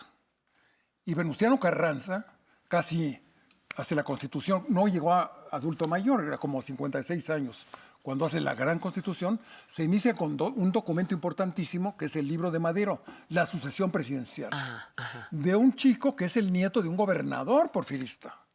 Y luego Venustiano Carranza, veo en tus ojos que no lo sabes. fíjate. No, no, no, no. no. Bueno, Venustiano Carranza fue senador, de senador porfiriano, gobernador interino porfiriano, de Cuatro Ciénegas, diputado y presidente municipal. Su papá y su abuelito también. Ahí en- estos dos que hacen los dos documentos, el libro que hace la revolución, fíjate, un libro hace una revolución. 1908, el mismo año que inventaron esta cosa terrible que es el, el Ford 7, el, Ford- el Fortingo, ¿no? Que ahora nos está, no- no- nos está matando con, el- con la contaminación. Pero en 1908 se hizo el Fortingo, ¿te acuerdas? Unos Sí, cochecitos como, de como Chaplin. olvidarlo, como Bueno, olvidar. Pero también se, ¿Te acuerdas? se Bueno. escribió Ajá. la Constitución, le- digo, el libro que hace la revolución, 1908. La sucesión presidencial. 1908. Vamos al video. Bueno, vamos al video que es sobre el barbón de Venustiano Carranza. Muy ¿no? bien, vamos al video y Casi, nos uno, casi un adulto mayor. A ver, vamos a verlo. Pensémoslo. ¿Qué sucede? Bueno, ¿cómo se realiza esta convocatoria y cuáles eh, los rasgos fundamentales del legislador de Carranza, recordando un poco su estancia en Veracruz, que nos cuentes por qué es tan importante Venustiano Carranza en la historia moderna de México? Bien, creo que hay, tenemos etapas. Teoloyucan triunfo contra el huertismo. Licenciamiento del ejército porfirista, triunfo de los revolucionarios, y hay una convocatoria de Carranza. Carranza dice que los generales triunfantes, los caudillos triunfantes, tienen que reunirse. Los convoca a una, a una reunión. Empieza con Zapata. Zapata pone dos condiciones. La primera es que renuncie Carranza al cargo de primer jefe de la nación. Cosa que no, el poder no se concede, ni se, ese se toma y se ejerce. ¿no? Así es. Pues Zapata le pide que renuncie a ser primer Y que se imponga completamente el plan de Ayala. Ah, El plan de Ayala es pedido por eh, Zapata en la búsqueda de la repartición de la tierra. Sí, pero esto es más importante todavía. A esto no accede Carranza, con justa razón. En septiembre, Francisco Villa va a desconocer el liderazgo del primer jefe y rechaza la propuesta de integrar eh, una convención de generales para decidir el futuro del país. Pero curiosamente se apropian, porque quien lanza la idea de convocatoria de los generales es Carranza. Y exactamente lo que hacen villistas, zapatistas y otros secretos es llevan a cabo una, una, una convención. Una convención de generales triunfales. Eh, en Aguascalientes, por cierto, ¿no? Y esta inicia, esta, el trabajo de esta convención se inicia destituyendo a Carranza, ¿no? En el 5 de noviembre se designa a Eulalio Gutiérrez como presidente provisional y aquí es un momento muy importante de la revolución. Hay una victoria diplomática del carrancismo, es, es el, el único grupo dentro de la revolución que se maneja muy bien eh, eh, defendiendo los intereses nacionales con la invasión de 14 en Veracruz. Eh, obvio va a haber aquí muchas discrepancias a mis considerandos, y desde ahí va, a pretender el carrancismo eh, formular leyes, consideraciones, ideas a las necesidades de respuesta tanto económica, política como social para garantizar la, la igualdad de las, de las masas y de la sociedad. Creo que la primera idea brillante, absolutamente brillante, es la ley del 6 de enero de 1915. Con esto el carrancismo está atendiendo al problema de la demanda agraria. Exacto. ¿Eh? ¿Pero ¿Por qué se hace en Veracruz? ¿Por qué en Veracruz donde se hace esta... Bueno, Carranza huye naturalmente por todo el problema militar, después de la- de la- del enfrentamiento con la convención, se va e instala el gobierno en Veracruz como lo hizo Juárez, tal vez por esa vieja, esa vieja tradición, por, la, por todo un plan geopolítica y de zonas, etcétera, etcétera. Y bueno, esta ley agraria lo que retoma es la restitución de tierras a los pueblos despojados de ellas, ¿no? Ocurre otro hecho. Va a venir el pacto con la Casa del Obrero Mundial. También hay una relación con los trabajadores. Y hay un problema de preocupación de que en caso de triunfar el carrancismo en la revolución, los trabajadores van a ser beneficiados. Eh, la Casa del Obrero va a ser beneficiada por el carrancismo y por una legislación favorable hacia ellos. ¿no? Tal vez aquí las, los, el trabajo importante que hizo, que hizo Álvaro Obregón políticamente fue el que más acercamientos tuvo con la Casa del Obrero Mundial. O sea, ya estamos hablando de campesinos, por un lado, estamos hablando de la inclusión de los obreros. Y va más lejos todavía el carrancismo, ¿no? Que eh, empieza a dibujar los problemas y a interpretar los problemas que existen con las compañías mineras y petroleras. Nos estamos acercando al problema de la tierra, el suelo, subsuelo, 27, etcétera, etcétera. También va a pensar en otro problema que me parece fundamental, que es el establecimiento de municipios autónomos en el nuevo orden que se tiene que reconstruir. Otra cosa que recordaría aquí sería la municipalización de la enseñanza. Es muy interesante ver municipio con la construcción. Eh, Educación, trabajo, lo agrario, etcétera. Ya estamos viendo una densidad este, ideológica. Y la militar, por otro lado, está caminando, ¿no? Abril del 15, el triunfo de Obregón, la derrota del villismo, este, julio de 1915 es importante porque eh, el último presidente de la, de la convención, eh, eh, Francisco Lagos Cházaro, se rindió ante las fuerzas constitucionalistas. Aquí, aquí entras en el tema, ¿no?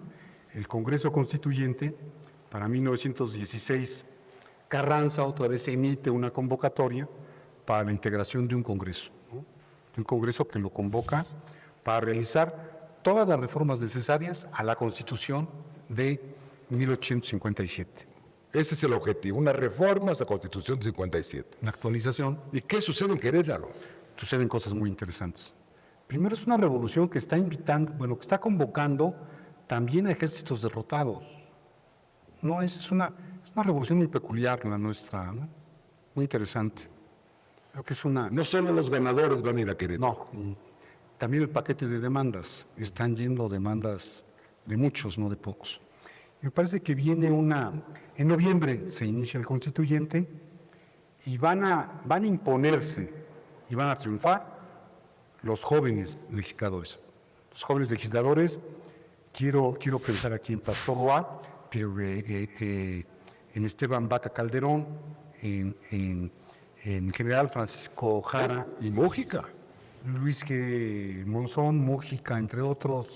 Es una, una generación muy importante, donde ellos son los que van a presentar contenidos mucho más radicales en lo que se refiere a la relación Estado-Iglesia, eh, que no es simplemente la división, la separación del Estado y la Iglesia, es la subordinación de, de la Iglesia.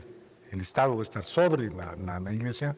eh, eh, se aborda la cuestión educativa, con El artículo laicismo, se aborda la cuestión agraria, se va muy adelante en la cuestión laboral con el trabajo, entre otros, y todo, esta, todo este decantamiento es lo que, lo que nos va a plantear que no se trata de una reforma a la Constitución del, del 57.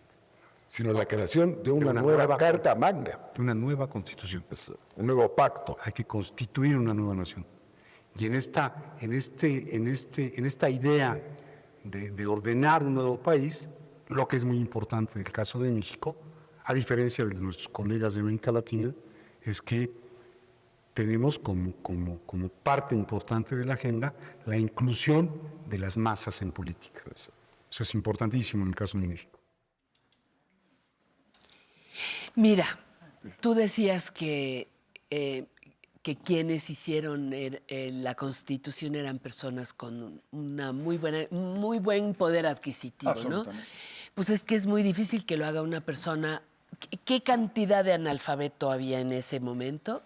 Era muchísimo. Fíjate que cuando Villa O- se llamaba la revolución no sabía escribir ni leer. ¿eh? Pues no. En la cárcel aprendió un poco. Pues sí. Y luego ya firmaba, ¿no?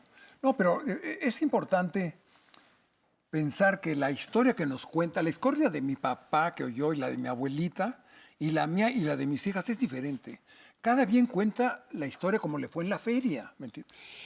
Entonces, un poco los libros de textos también se van transformando. Sí, pero eh, se van transformando eh, eh, parte de la historia. No sé si los historiadores en este momento me pudieran linchar, pero en la medida en la que vas encontrando más documentos, que profundizas en, en, eh, en estudios, en investigaciones, eh, obviamente se va ajustando poco a poquito. El ¿no? documento habla, ¿eh? Lo demás Los- son... Exacta, en el caso de los historiadores. Si no hay documento no se puede hacer. Exactamente. Pero hablábamos aquí de dos documentos. Este es el gran documento y el que origina esto también era un documento escrito por Madero.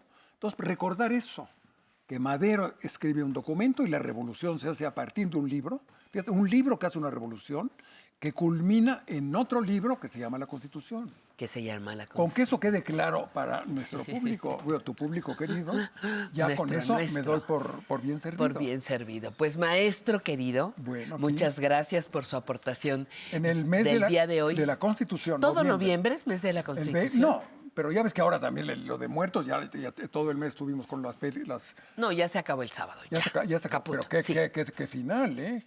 Grande, Qué cosa, espectacular. grande. Tres horas. Nunca he visto una cosa igual. Emilio, nos vemos el domingo que Nos entra. vemos el Muchas domingo. gracias, queridísimo maestro. Y muchísimas gracias a usted porque nos honra con su tiempo, nos honra con su atención, lo más valioso que nosotros tenemos para este trabajo. Agradezco a las personas que estuvieron en Colima, en Tampico, en Jalisco, Aguascalientes, en Tijuana, en Pachuca, en Morelos, nos estuvieron viendo también en Estados Unidos, a la gran comunidad de, de latinos que, que están de aquel lado, nuestro cariñoso saludo. No se les olvide, para estar más cerca, bajen por favor 11 más, la aplicación que nos va a mantener más cerca, en mayor contacto. Tenemos el blog aprenderenvejecer.tv, hay un teléfono 5551 664000, un correo electrónico público arroba aprenderenvejecer.tv y estamos en todas las redes. Instagram, Facebook, YouTube. Muchísimas gracias por estar aquí. Les deseo una larga, larga y placentera vida a nombre de todo nuestro equipo de producción. Aplauso para el público bailarín, por favor. Eso. Aplauso para la gran orquesta del maestro Pepe González. Antes de retirarnos, y aplauso para el público que estuvo sintonizando con nosotros estas tres horas. Tenemos una cita el próximo domingo, pero no se preocupe, si nos extraña, lunes, martes, miércoles y jueves también tenemos un espacio aquí en su casa, el 11. Nos vemos pronto y a bailar, por favor.